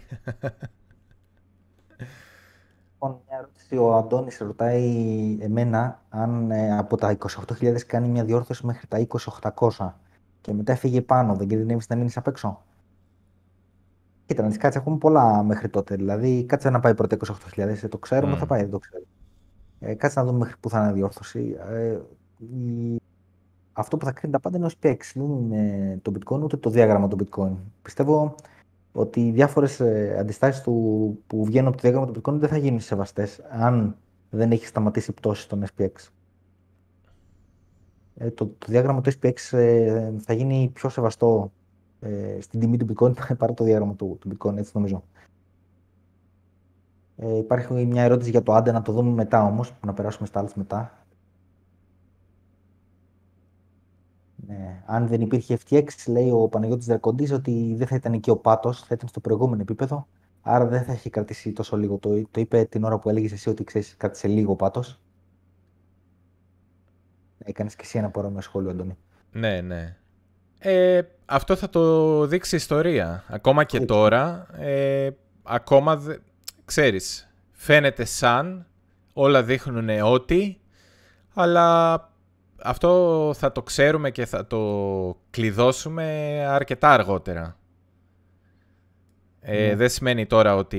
δη- Δηλαδή τώρα δεν υπάρχει κάποιο αποδεικτικό στοιχείο ότι ε, σίγουρα bottom είναι. Απλά ε, πιθανολογικά ε, λέμε ότι μάλλον είναι, δίνουμε ας πούμε ένα πολύ μεγάλο ποσοστό να είναι in ο- το bottom. Αλλά να πει κάποιος ότι 100% είναι in το bottom, αυτό δεν μπορεί να το ξέρει κανένας, γιατί αύριο θα μπορούσε... Υπάρχουν κίνδυνοι, θα μπορούσαν να συμβούν πολλά.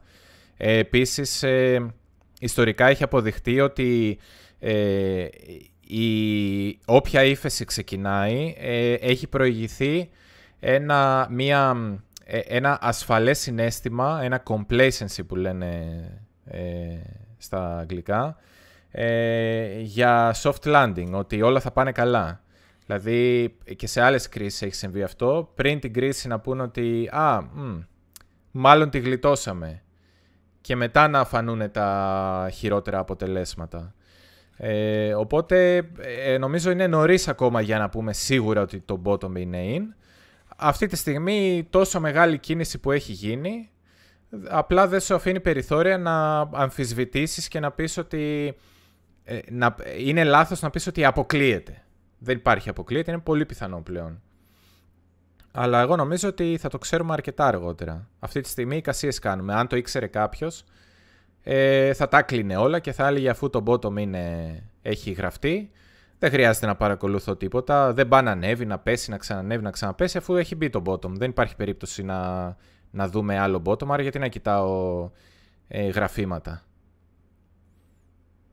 Ναι, ε, μια ερώτηση ή σχόλιο μάλλον ε, από τον Γιάννη Μπλάνη ή Μπλανή ε, έχει να κάνει με το χρέος της Αμερικής. Ε, αν βρουν συμφωνία η Δημοκρατική με τους Ρεπουμπλικάνους και γίνει αύξηση του ορίου, του χρέους, ε, τότε λέει το, αν θα πρέπει η Κεντρική Τράπεζα να χρηματοδοτήσει 1,33 δεν θα το χρηματοδοτήσει η Κεντρική Τράπεζα, θα βγει το, η Αμερικανική κυβέρνηση και θα εκδώσει καινούργια ομόλογα. Η αγορά θα τη χρηματοδοτήσει, εάν αυξηθεί το χρέος. Δεν είναι θέμα της Fed αυτό.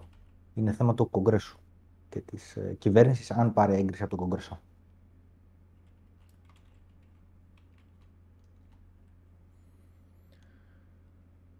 Ε, ωραία, πάμε σε κανένα άλλο. Τον πάμε σε άλλα γιατί τώρα ναι, ναι. Ε, η ανακοινώση των αποτελεσμάτων, ρωτάει η Πελαγία, θα γίνει σήμερα το βράδυ αφού κλείσει ο SPX. 11-11.30 ώρα κλείνει, θυμάμαι. Ναι, αυτό, ε, ε, αυτό έψαχνα τώρα. Ε, τι ώρα είναι, αλλά... Είναι αργά το βράδυ ώρα Ελλάδος. Ναι, είναι, ξεκινάει ακριβώς με το που κλείσει ο SPX, αρχίζουν και ανακοινώνουν, υποτίθεται για να μην επηρεάσουν εκείνη την ώρα την αγορά. Ε, λοιπόν, Άντα πλησιάζει στο 0.42 που ήταν μια μεγάλη στήριξη που είχαμε. Έγινε αντίσταση και τώρα πάμε να το ξανασυναντήσουμε μετά από πολύ καιρό. Εγώ θα έλεγα ότι το 0.42 είναι αντίσταση. Ε, αν αρχίσουμε να βλέπουμε όλα τα alts να φτάνουν και αυτά πάνω σε αντίσταση μετά το BTC και το BTC να αρχίσει να ε, κόβει ταχύτητα, ε, ε, είναι λίγο ε, ανησυχητικό. Ε, εκεί πέρα θα πρέπει οπωσδήποτε το BTC να τραβήξει την αγορά επάνω για να σπάσουν την αντίσταση τα alts. Η δικιά μου η άποψη είναι αυτή. Ε, οπότε άμα δείτε και τα alts να το πάρουν και να φτάνουν πάνω στην αντίστασή τους και το BTC να μην έχει διάθεση να ανέβει, εκεί πρέπει να είστε λίγο εξτρά επιφυλακτικοί ε, ίσως να είναι το τοπικό υψηλό. Ε, τώρα το Άντα είναι πολύ κοντά σε αυτή την περιοχή. Βλέπουμε ότι έχει φτάσει ακριβώς και κοντά στο 0.42 και γενικότερα στην προηγούμενη ναι. περιοχή που έπρεπε να πάρθει μία απόφαση. Ε, οπότε εδώ είναι σημείο για κλείδωμα κερδών. Αν είχες μια καλή αγορά, ξέρω κάποιοι αγοράσανε πολύ καλά στα 25 cents, στα 26 ε, δεν είναι άσχημο σημείο να πεις εδώ να πάρω κέρδη, ειδικά σε alt. Ωραία. Ο Τέο Τεοντόρου ρωτάει ε, αν πάμε προς τα πάνω για το Άντα. Αν πάει λέει, πάνω από τα 42 cent, τότε ο επόμενος στόχος είναι τα 60 και νομίζω με τη γραμμή που έχεις εκεί τη διακεκομένη, έχεις μια ναι. γραμμή ήδη πριν. Ναι, ναι. Αυτό είναι το πάντα στα 60, δεν είναι τη γραμμή. Ναι, ναι, έτσι πιστεύω. Με λίγο zigzag πάνω κάτω. Δεν σημαίνει ότι θα πάει με μια γραμμή, δεν θα πάει έτσι. Πάντα. Ε, αλλά νομίζω ότι μετά οι προσδοκίες είναι, ε, δηλαδή από το να τα κάνεις μαντάρα και να προσπαθείς να κάνεις 10 trade και να πάρεις όλο αυτό, ε, καλύτερα να πεις ότι η προσδοκία μου είναι πάνω από τα 42 να πάω στα 60, άρα πάνω από τα 42 απλά κρατάω, το invalidation μου εκεί που τελικά λέω πω πω δεν θα πάμε ποτέ στα 60, ε, δεν έπαιξε το σενάριο, είναι να πέσουμε κάτω από τα 42 και περιμένεις στα 60. Αυτό, απλά περιμένεις μετά από τα 42 μέχρι τα 60, απλά περιμένεις στα 60.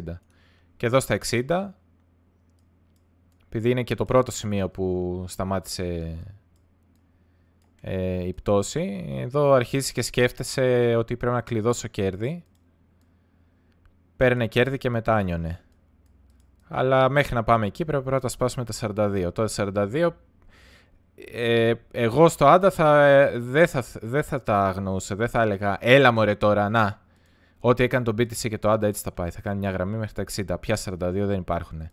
Όχι, εγώ τα 42, αν ε, κάποιος έπρεπε να έχει πολύ καλές αγορές και θέλει να κάνει ένα rebalance και δεν εμπιστεύεται την αγορά αυτή τη στιγμή, ε, θα έκανα ένα DCA out εδώ στα 42 και θα κρατούσα ένα ποσοστό αν τα σπάσουμε να το πάμε μέχρι τα 60.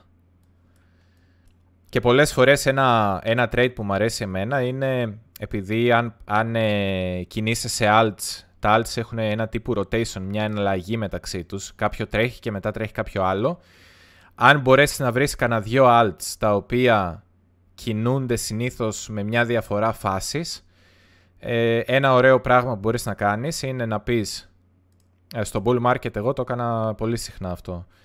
Ε, είχα εντοπίσει ας πούμε ETH και ADA. Ε, ξεκινούσε πρώτα το ETH και μετά πήγαινε το ADA. Ήξερες ότι άμα κινηθεί το ETH, είναι ε, μετά από δύο με τρεις εβδομάδες θα κινηθεί και το ADA. Κάπως έτσι πήγαινε κάποια φάση.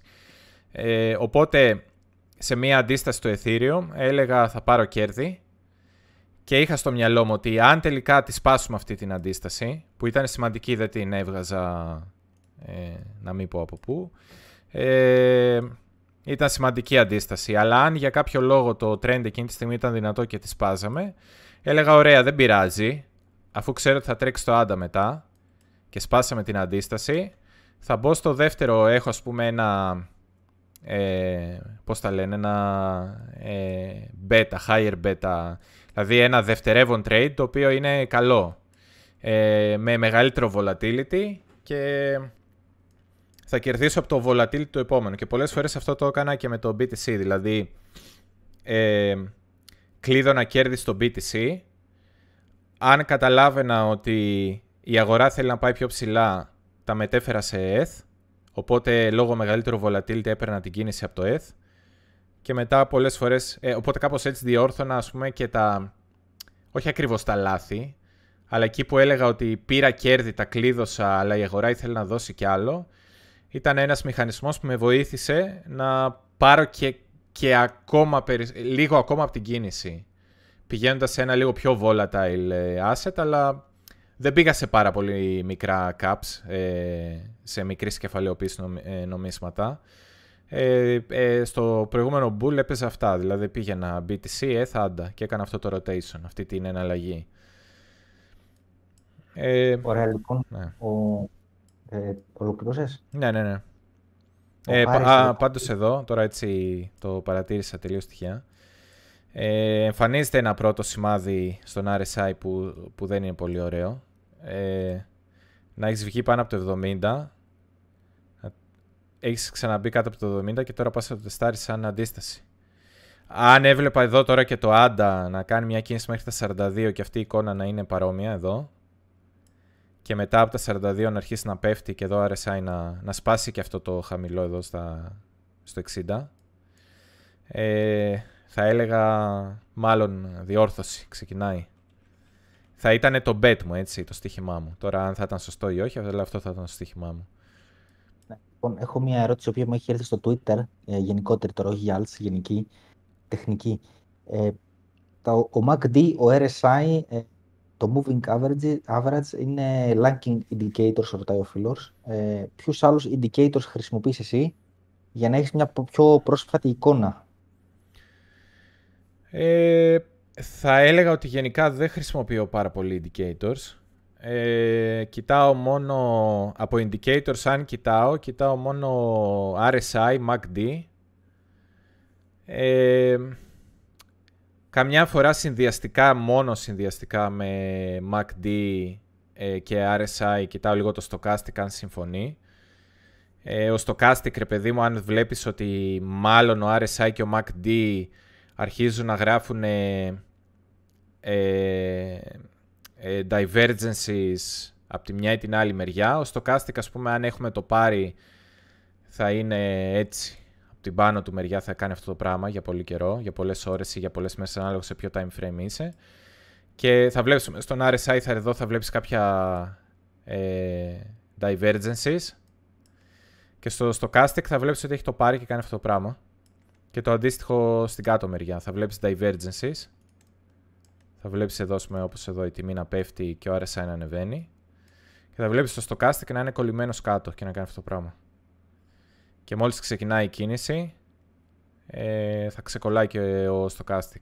Αλλά το stochastic μόνο έτσι συνδυαστικά δεν τον... Ε, δεν βγάζω συμπέρασμα μόνο από εκείνο. Γενικά δεν χρησιμοποιώ πάρα πολύ αυτά. Δεν, ε... Και απλά έχω έτσι ενημερωτικά, επειδή μου αρέσει λίγο να έχω μια εικόνα, πολλές φορές βάζω το...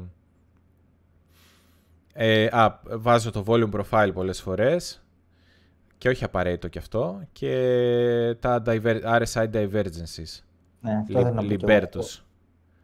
Εγώ, εγώ το, RSI, το RSI κοιτάω μόνο και πιο με μεγαλύτερο βάρος τα divergences. Ναι. Ε, λοιπόν, μια ερώτηση από το Χάρη. Την περασμένη φορά είχες πει, Αντώνη, ε, πως όταν ξαναμπεί στην αγορά μετά τη διόρθωση θα αγοράσει μόνο alts.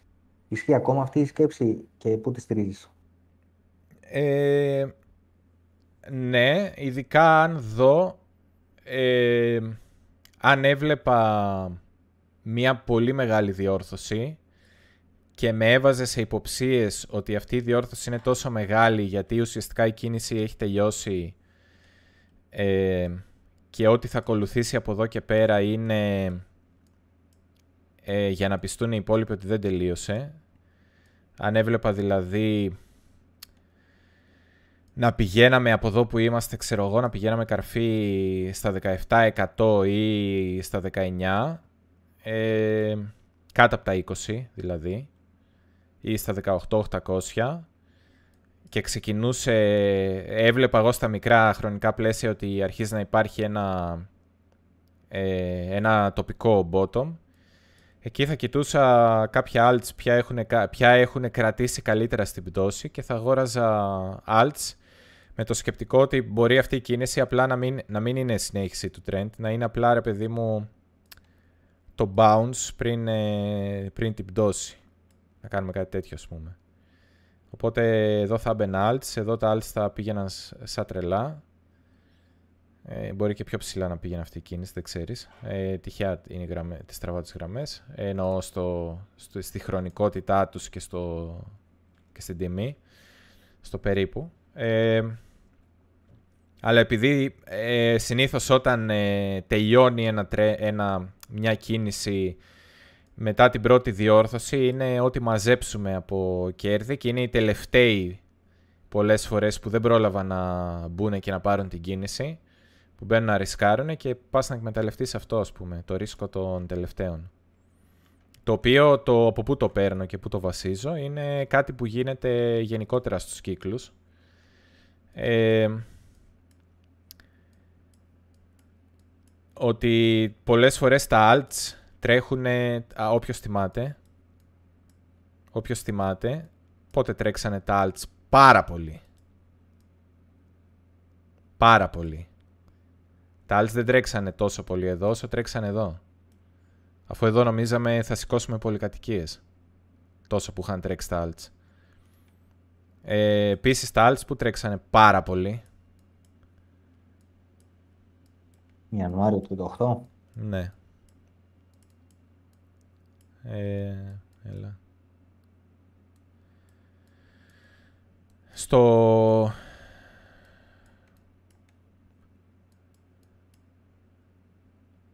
Εδώ τρέξανε, σε αυτή την κορυφή, εδώ πέρα, τα alts τρέξανε πάρα πολύ. Πιο πολύ, νομίζω κάπου εδώ και το ETH έκανε το, το top του στο ETH ναι, ναι, και το κάνω. Ε, οπότε αυτό, αν έβλεπα συνδυαστικά κάτι τέτοιο, ειδικά δε αν έβλεπα πτώση στο BTC και να ανεβαίνει πολύ το, να πέφτει πολύ το dominance στο BTC, θα έλεγα, μαν, αυτή είναι η ευκαιρία για... Θέλει, θέλει να ρισκάρει ο κόσμος. Ε, αυτό που θα μου ήταν εμένα το πιο υγιές για συνέχιση είναι να μην δώσει, ακόμα και εδώ να μην δώσει ευκαιρία. Να σου λέει 22.600 το θες, άμα δεν το θες εγώ πάω πιο ψηλά. Και να μας πάει 28 και να μην σου δώσει ευκαιρίες. Μετά ας πούμε να, να σε παίζει, να ξαναπάει μετά 23.800, 23.300 να είναι η επόμενη διόρθωση. Yeah. Να σου, να λοιπόν, μια ερώτηση, ναι, μια ερώτηση. Ε, έχεις γνώμη για το halving του Flux; Εγώ πες εσύ που τα, αυτά τα παίζεις στα δάχτυλα για τα, το, τα, ξέρω... τα tokenomics. Δεν ξέρω ότι γίνεται ένα halving κάποια στιγμή, δεν ξέρω, πρέπει είναι σύντομα, του Flux. Γι' αυτό έχει κάνει hype. Καλά, καλά κάνει hype γιατί έχει ανέβει, γιατί όλη η αγορά έχει κάνει μπαίνει, αλλά ένας άλλος λόγος είναι επιπρόσθετος ότι έχει και το halving. Αν θες, βάλει το, το διάγραμμα, το flux, μιας και το ζήτησε ο φίλος. FLUX. Ναι, USDT. Ε, οπότε γενικά σε αυτό το νόμισμα υπάρχει πέραν από τη γενικότερη εφορία της αγοράς ότι όλα τα κρύπτος ανεβαίνουν κτλ. Υπάρχει επιπρόσθετα το narrative ότι γίνεται το halving και δεν ξέρω τι τιμή θα πάει to the moon, δεν ξέρω πού θα πάει. Mm. Ε, δεν ξέρω, ε, επειδή μου το έστειλε το μήνυμα, ένα τέτοιο μήνυμα και στο Twitter ένας φίλος πριν κάποιο καιρό που είχε, ε, ήταν παραπάνω η τιμή και έλεγε αν είναι καλή ώρα να πάρει κέρδη. Ε, με έβαλε σκέψεις και ε, Πήγα και είδα λίγο το διάγραμμα. Εγώ δεν ήξερα ότι είχε halving το Flux μέχρι μου το πω ο φίλος αυτό στο, στο, στο private, private ε, μήνυμα στο, στο Twitter. Ε, ε, πότε, είναι το, πότε είναι το halving? Δεν τώρα ημερομηνία, αλλά είναι κοντά. Ε, σε αυτή την περίπτωση νομίζω ότι ε, αν, έχει, αν αυτή η κίνηση έχει να κάνει με το halving σε ένα μεγάλο βαθμό τότε πρέπει να θεωρήσεις ότι εδώ έγινε buy the rumor και θα γίνει sell the news στο halving. Βάλει σκέψη για short. Την φορά όμως ναι, το έχω σορτάρει εγώ. Σορτάρει στην FTX. Α, πω πω. Το FTX δεν υπάρχει και τα μεγάλα collector δεν το έχουν. Το έχουν για τα features. Για... Δεν μπορείς να το σορτάρει. Ναι. Και καθόλου μέρα και έψαχνα να δω που, σε, κάποιο, σε ποιο ανταλλακτήριο μπορώ να το βρω. Και το βρήκα σε ένα πολύ μικρό, το Bit λέγεται. Α. Μόνο εκεί μπορούσα να το βρω και εκεί με πολύ μικρή ρευστότητα. Και λέω, όχι ρε δεν θα μπορέσουμε να το σορτάρουμε τώρα τι ώρα. Ε, ναι, εγώ θα έλεγα ότι δες τώρα ε, και τεχνικά ακόμα και fundamentally buy the rumor, sell the news, ειδικά και halving, ε, αλλά και τεχνικά ε, το 1.26 βλέπουμε ότι... Φεβρουαρίου, Φεβρουαρίου είναι το halving, μεθαύριο. Αχα. Πότε μου λέει ο εδώ. Το 1.26 ήταν στήριξη και έγινε αντίσταση, άρα είναι αντίσταση τώρα. Και μάλιστα εδώ που έκανε μια κορύφωση, ε, Πότε ήταν αυτό, παίζει να ήταν με το ETH τότε, με το Merge. Ναι. Ε, εδώ που με το Merge έκανε μια κορύφωση, βλέπουμε ότι ε, κλασικό pattern, έκανε ε, κλασική δομή, έκανε ένα top, έκανε ένα τοπικό υψηλό, έκανε τελικά το υψηλό, οπότε την επόμενη φορά που γυρνάς, αυτό που κοιτάς σαν πρώτη περιοχή, ε, προβλημα, προβλημα, προβληματική περιοχή προβλήματος ας πούμε, trouble area, ε, είναι το top, όχι το top που έκανε την το, το απόλυτο top που έκανε την τελευταία φορά που είχε η υψηλή κίνηση, αλλά το αμέσως προηγούμενο. Αυτό κοιτάς. Αυτό είναι το σημαντικό top. Το πιο σημαντικό top. Νομίζω ότι ε, αν σπάσει το 1.15, μάλλον θα σπάσει και το 1.26 ή τουλάχιστον δίνω περισσότερες πιθανότητες, αλλά γενικότερα αυτή η περιοχή νομίζω ότι είναι για short. Δηλαδή, ακόμα, ακόμα και να πεις ότι μάλλον θα σπάσει το 1,26, δεν σημαίνει ότι είναι κακό short. Απλά θα πρέπει να είσαι πιο προσεκτικός με το stop loss εδώ. Δηλαδή, να πεις ρε παιδί μου ότι πάνω από το 1,15, ε, sorry, από το 1,11 σορτάρω και όσο πιο, όσο πιο ψηλά τόσο καλύτερο το short. Και πού βάζω το stop loss, μετά πρέπει να δεις πού βάζω το stop loss, να δεις που είναι τα προηγούμενα σημεία ε, από πού ξεκινάει. Αλλά ναι, θέλει... Νομίζω ότι είναι ένα από αυτά που δεν θα έκανα εγώ αγορά τώρα. Θα κοιτούσα να πουλήσω, να σορτάρω, κάτι τέτοιο. Ωραία, συμφωνούμε. Ε, e-Gold, θα πάρεις e-Gold; Ή GLD.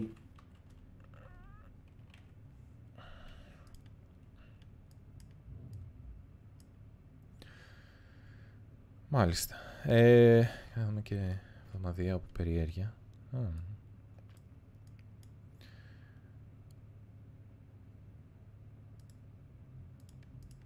Ναι, όχι και άσχημο. Ε, δες. Εδώ τώρα δεν είναι ε, από τη στιγμή που έχουμε, έχουμε αρχίσει να ξαναμπαίνουμε στο παλιό εύρος. Να βάλω αυτό καλύτερα. Ή μπορεί και κάποιος να πει ότι ήταν στο 65 και εδώ κάναμε λίγο ένα... Βγάλαμε το, το κεφάλι μας λίγο πάνω από τα 65 και ξαναπέσαμε. Το παλιό εύρος ήταν 45 με 65. Από τη στιγμή τώρα που ξαναμπαίνουμε μέσα στο παλιό ευρώ, η προσδοκία να πάμε στα 65, αν η αγορά το θέλει. Να, θυμηθεί, να θυμίσω ότι είναι, μιλάμε για alts, οπότε τα alts πρέπει να κοιτάσει λίγο και τι κάνει το BTC, κατά την άποψή μου. Δεν μπορεί να κάνει ό,τι θέλει μόνο του και το BTC ας πούμε να κατρακυλάει και αυτό να χορεύει, να πάει μόνο στα 65 ενώ το BTC θα πέφτει ξέρω εγώ στα, στα 20. Ε, δεν έχει άσχημη εικόνα και εκεί που θα έλεγε κάποιος ότι. Δηλαδή, μπορεί κάποιος να πει ότι εδώ μπαίνουμε στο παλιό εύρος και η προσδοκία είναι να πάμε στα 65 και που θα έλεγες ότι είναι το stop μου, εκεί που λέω ότι μάλλον ήταν βλακή αυτό που σκέφτηκα. Ε, μπορείς ή από το εβδομαδιαίο να πιάσεις αυτό το κερί εδώ που κάνει break, εδώ έκανε break τη δομή, το, την καθοδική δομή και άμα πάμε στο ημερήσιο, φαντάζομαι ότι πάνω κάτω, το να το, φαίνεται εδώ ξεκάθαρα με το που το γυρίσαμε στο ημερήσιο, ότι εδώ που ήταν η περιοχή που έκανε break, ας πούμε, τη δομή, το χρησιμοποιείς στην αρχή σαν αντίσταση και μάλιστα εδώ το εξάντλησε. Δηλαδή εδώ φαινόταν ότι η αγορά ήθελε να το, να το φάει, να τη φάει την αντίσταση και κάποιοι λέγανε «Ε, είναι αντίσταση πουλα». Ε, με το που το έσπασε το έκανε στήριξη. Οπότε κάτω από εδώ ξέρεις ότι μάλλον το σκεπτικό 45 με 65 είναι λάθος και πρέπει να βγεις με κάποια χασούρα προφανώς. Είναι alt μεγαλύτερη χασούρα αλλά και μεγαλύτερο το κέρδος. Το risk reward είναι αναλόγως τα... Ναι, το, το alt. Πάμε να δούμε Solana λίγο.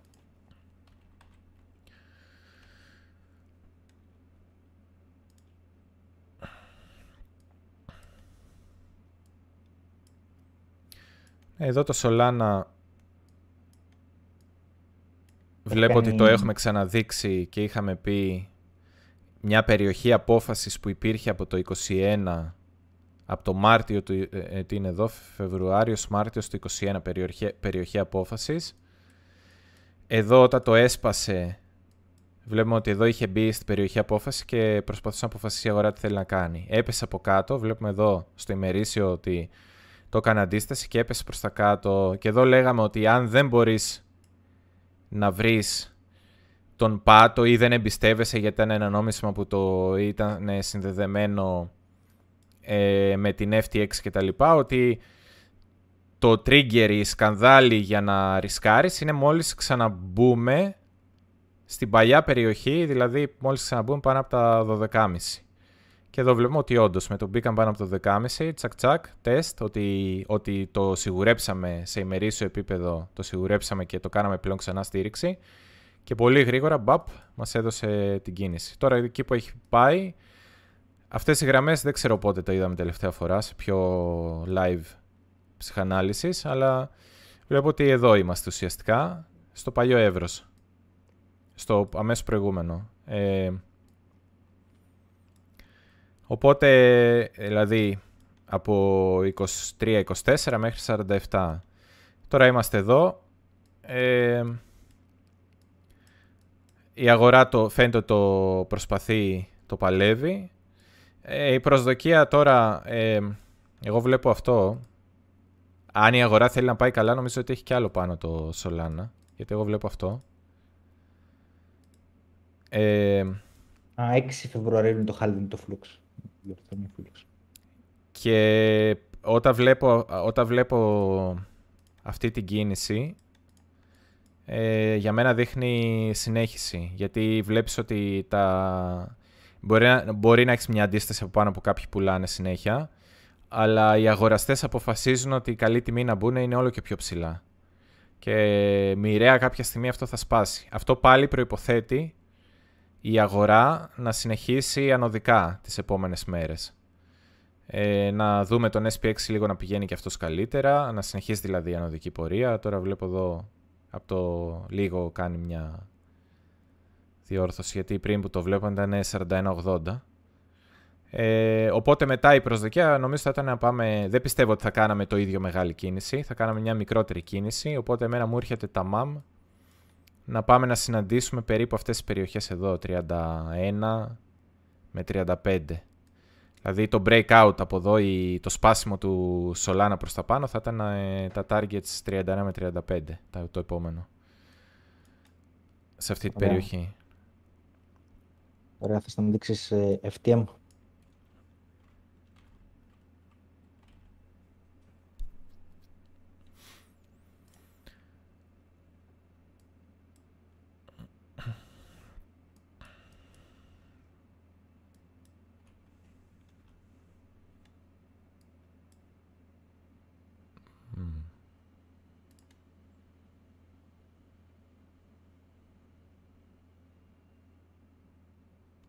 Ωραίο και αυτό.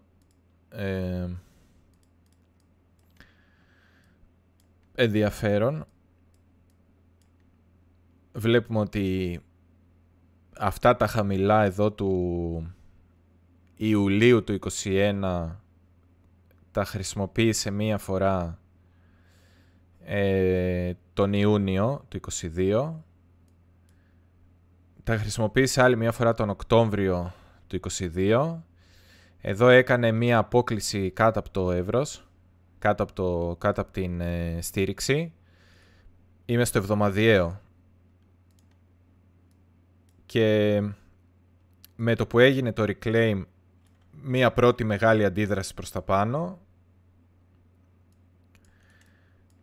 Και συνεχίζει, για να δω λίγο και στο ημερήσιο, να δούμε που μπορεί να πάει τώρα αυτό. Γιατί η αγορά εδώ ήταν στο reclaim. Εδώ δεν μπορείς να ξέρεις. Εδώ όταν το έβλεπες μέρα με τη μέρα, έβλεπες ε, αντιστάσεις, έτσι, δεν μπορείς να είσαι σίγουρος. Το μόνο που μπορούσε να σε προειδεάσει εδώ, μέρα με τη μέρα, είναι αυτό το ότι είχες φτιάξει ένα επίπεδο. Δεν ξέρω αν συνέπεφτε και με το ψεύτικο χαμηλό που κάνει το BTC. Πότε είναι, 23 Νοεμβρίου. Μπα. Ε, δεν θυμάμαι. Ε, εδώ από τη στιγμή που έσπασες το 0.17, 0.18 και το ξανά κάνεις ανάκτηση, έπρεπε να σκέφτεσαι να ψάχνεις για entry. Τώρα για το που μπορεί να πάει, που είναι αυτό που μας ενδιαφέρει, απλά μου αρέσει λίγο να δείχνω και το σκεπτικό, να λέμε και κάτι λίγο χρήσιμο, να μην λέμε μόνο... Ναι. Ε, Πες μου ρε φίλε που θα γίνω πλούσιος. Εγώ γι' αυτό σε βλέπω, για να μου πεις πώς θα γίνω πλούσιος. Μη μου λες πώς θα μάθω κάτι καινούριο.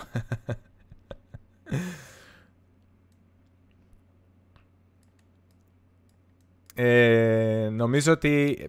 Εντάξει, τώρα αυτό είναι λίγο πιο γενικό. Ε, δεν ξέρω αν πρέπει να πάρουμε κλεισίματα ή κεριά. Δηλαδή αυτή η γραμμή μπορεί να είναι και λίγο πιο πάνω. Αλλά από ό,τι βλέπω και τεχνικά ε, η πρώτη περιοχή που έχει νόημα είναι εδώ κοντά. Ε,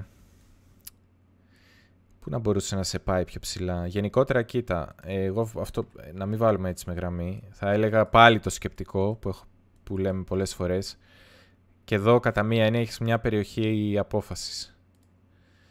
Ε,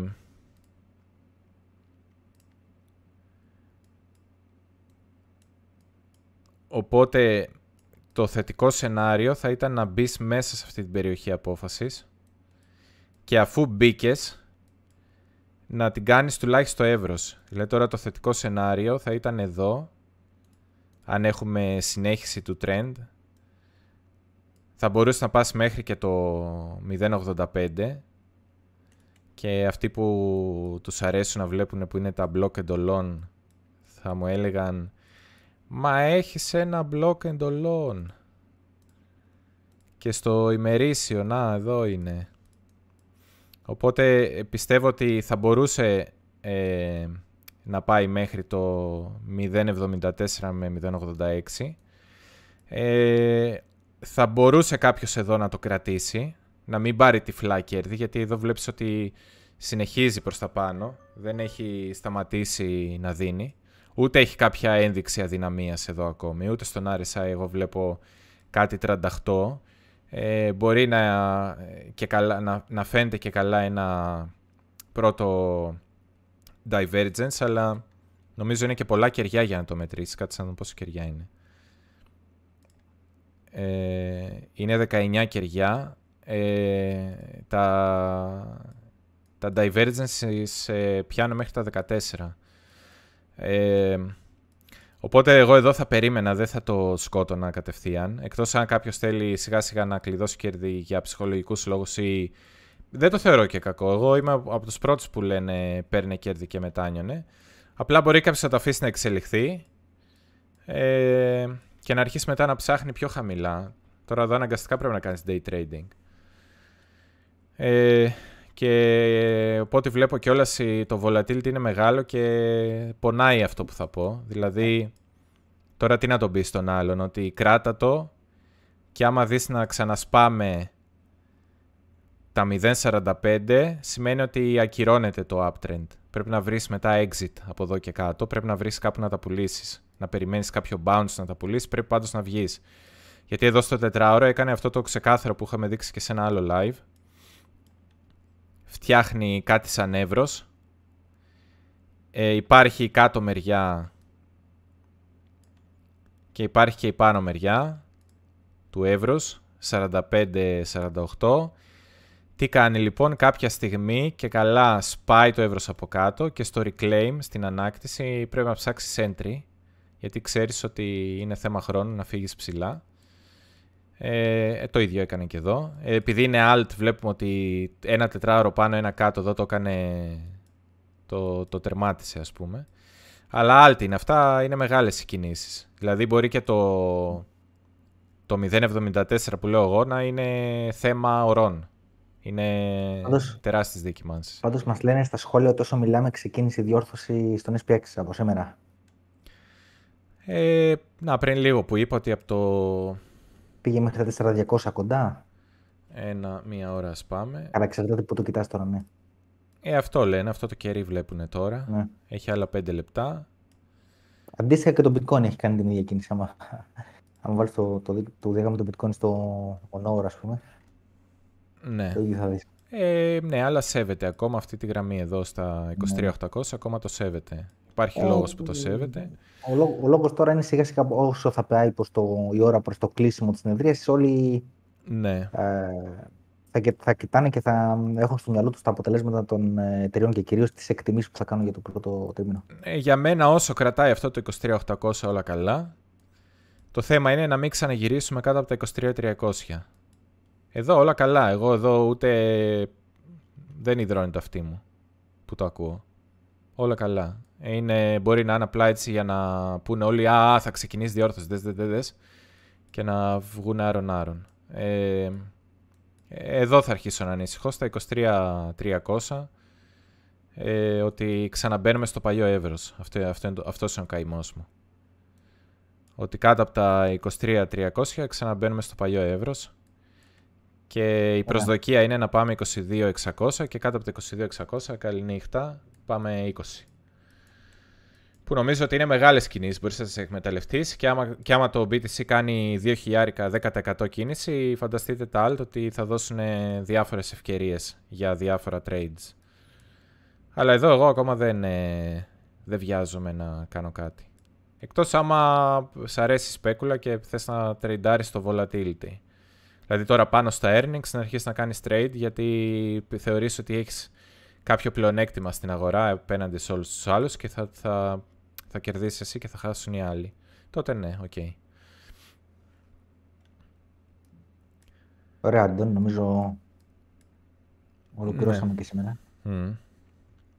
Ε, ωραία. Ε, αυτά. Ε, τα κλασικά να πούμε, όπως κάθε φορά. Έτσι, ε, γινόμαστε κι εμείς, ε, τώρα πατάμε το, την κασέτα, like, subscribe, ε, share και τα λοιπά. Ε, όπως όλοι τα λέμε κι εμείς. Εντάξει, βοηθάνε, είναι η αλήθεια. Όποιος ε, και εγώ πριν, ας πούμε, ξεκινήσουμε τα live, ξέρεις, έλεγα, ε, cringe, όλοι το ίδιο λένε, αλλά όντως, παιδιά, όταν κάνεις μια παρουσίαση, ας πούμε, και λες, ο αλγόριθμος κάπως έτσι δουλεύει, βοηθάει να, να φανεί, ρε παιδί μου, ότι βρήκες αξία εσύ που το κοιτάς, άρα να το προτείνει και σε κάποιον που ε, μιλήσατε για κάποιο θέμα. Δεν, δεν μπορείτε να φανταστείτε πόσα πράγματα ξέρει για σας ο αλγόριθμος. Ξέρει ήδη ότι ασχολείστε με κρύπτο. Και ξέρει και ότι με ποιον μιλήσατε που ασχολείται, ασχολείται επίσης με κρύπτο. ή με έναν φίλο σας που δεν ασχολείται με κρύπτο, ξέρει ότι ένας φίλος του ασχολείται με κρύπτο. Και επειδή εσείς είδατε το βίντεο και πατήσετε like, θα το βγάλει στο φίλο του φίλου σας, που δεν τον γνωρίζετε εσείς. Οπότε το ηθικό δίδαγμα είναι like, subscribe, share. τα, λες, τα λες και με τόνο, ναι, βάζεις τόνο. Ωραία. ναι, ναι. Έγινε. Λοιπόν, Αυτά. μέχρι την επόμενη εβδομάδα τώρα δεν έχουμε κάτι συνταρακτικό από νέα και από ανακοινώσεις να περιμένουμε και τέτοια όπως την προηγούμενη εβδομάδα περιμέναμε. Εκτός βέβαια από τα αποτελέσματα που είναι τώρα σήμερα. Αλλά λέω από αύριο και μετά. Σήμερα ναι. θα δούμε τι θα γίνει. Μπορεί να πάει πάνω, μπορεί να πάει κάτω, δεν ξέρω. Αλλά μπορεί να δούμε μια ακραία κίνηση τώρα το βράδυ και τις πρώτες πρωινές ώρες. Ε, αλλά από αύριο και μετά δεν υπάρχει κάτι που να μπορεί να σε πάει πάνω ή κάτω, ας πούμε, εμφανές, μόνο κάτι αναπάντηχο. Ε, οπότε ποιος ξέρει. Ωραία. Λοιπόν. Ε, σε ευχαριστούμε πολύ. Thank you και Γιάννη για την επόμενη live. Ε, τα λέμε την επόμενη εβδομάδα στο κανάλι του Γιάννη. Όπως ναι. είπαμε να αλλάξεις όπως κάθε φορά. Μέχρι τότε να είστε καλά. Καλό βράδυ. Γεια σας. Γεια σας.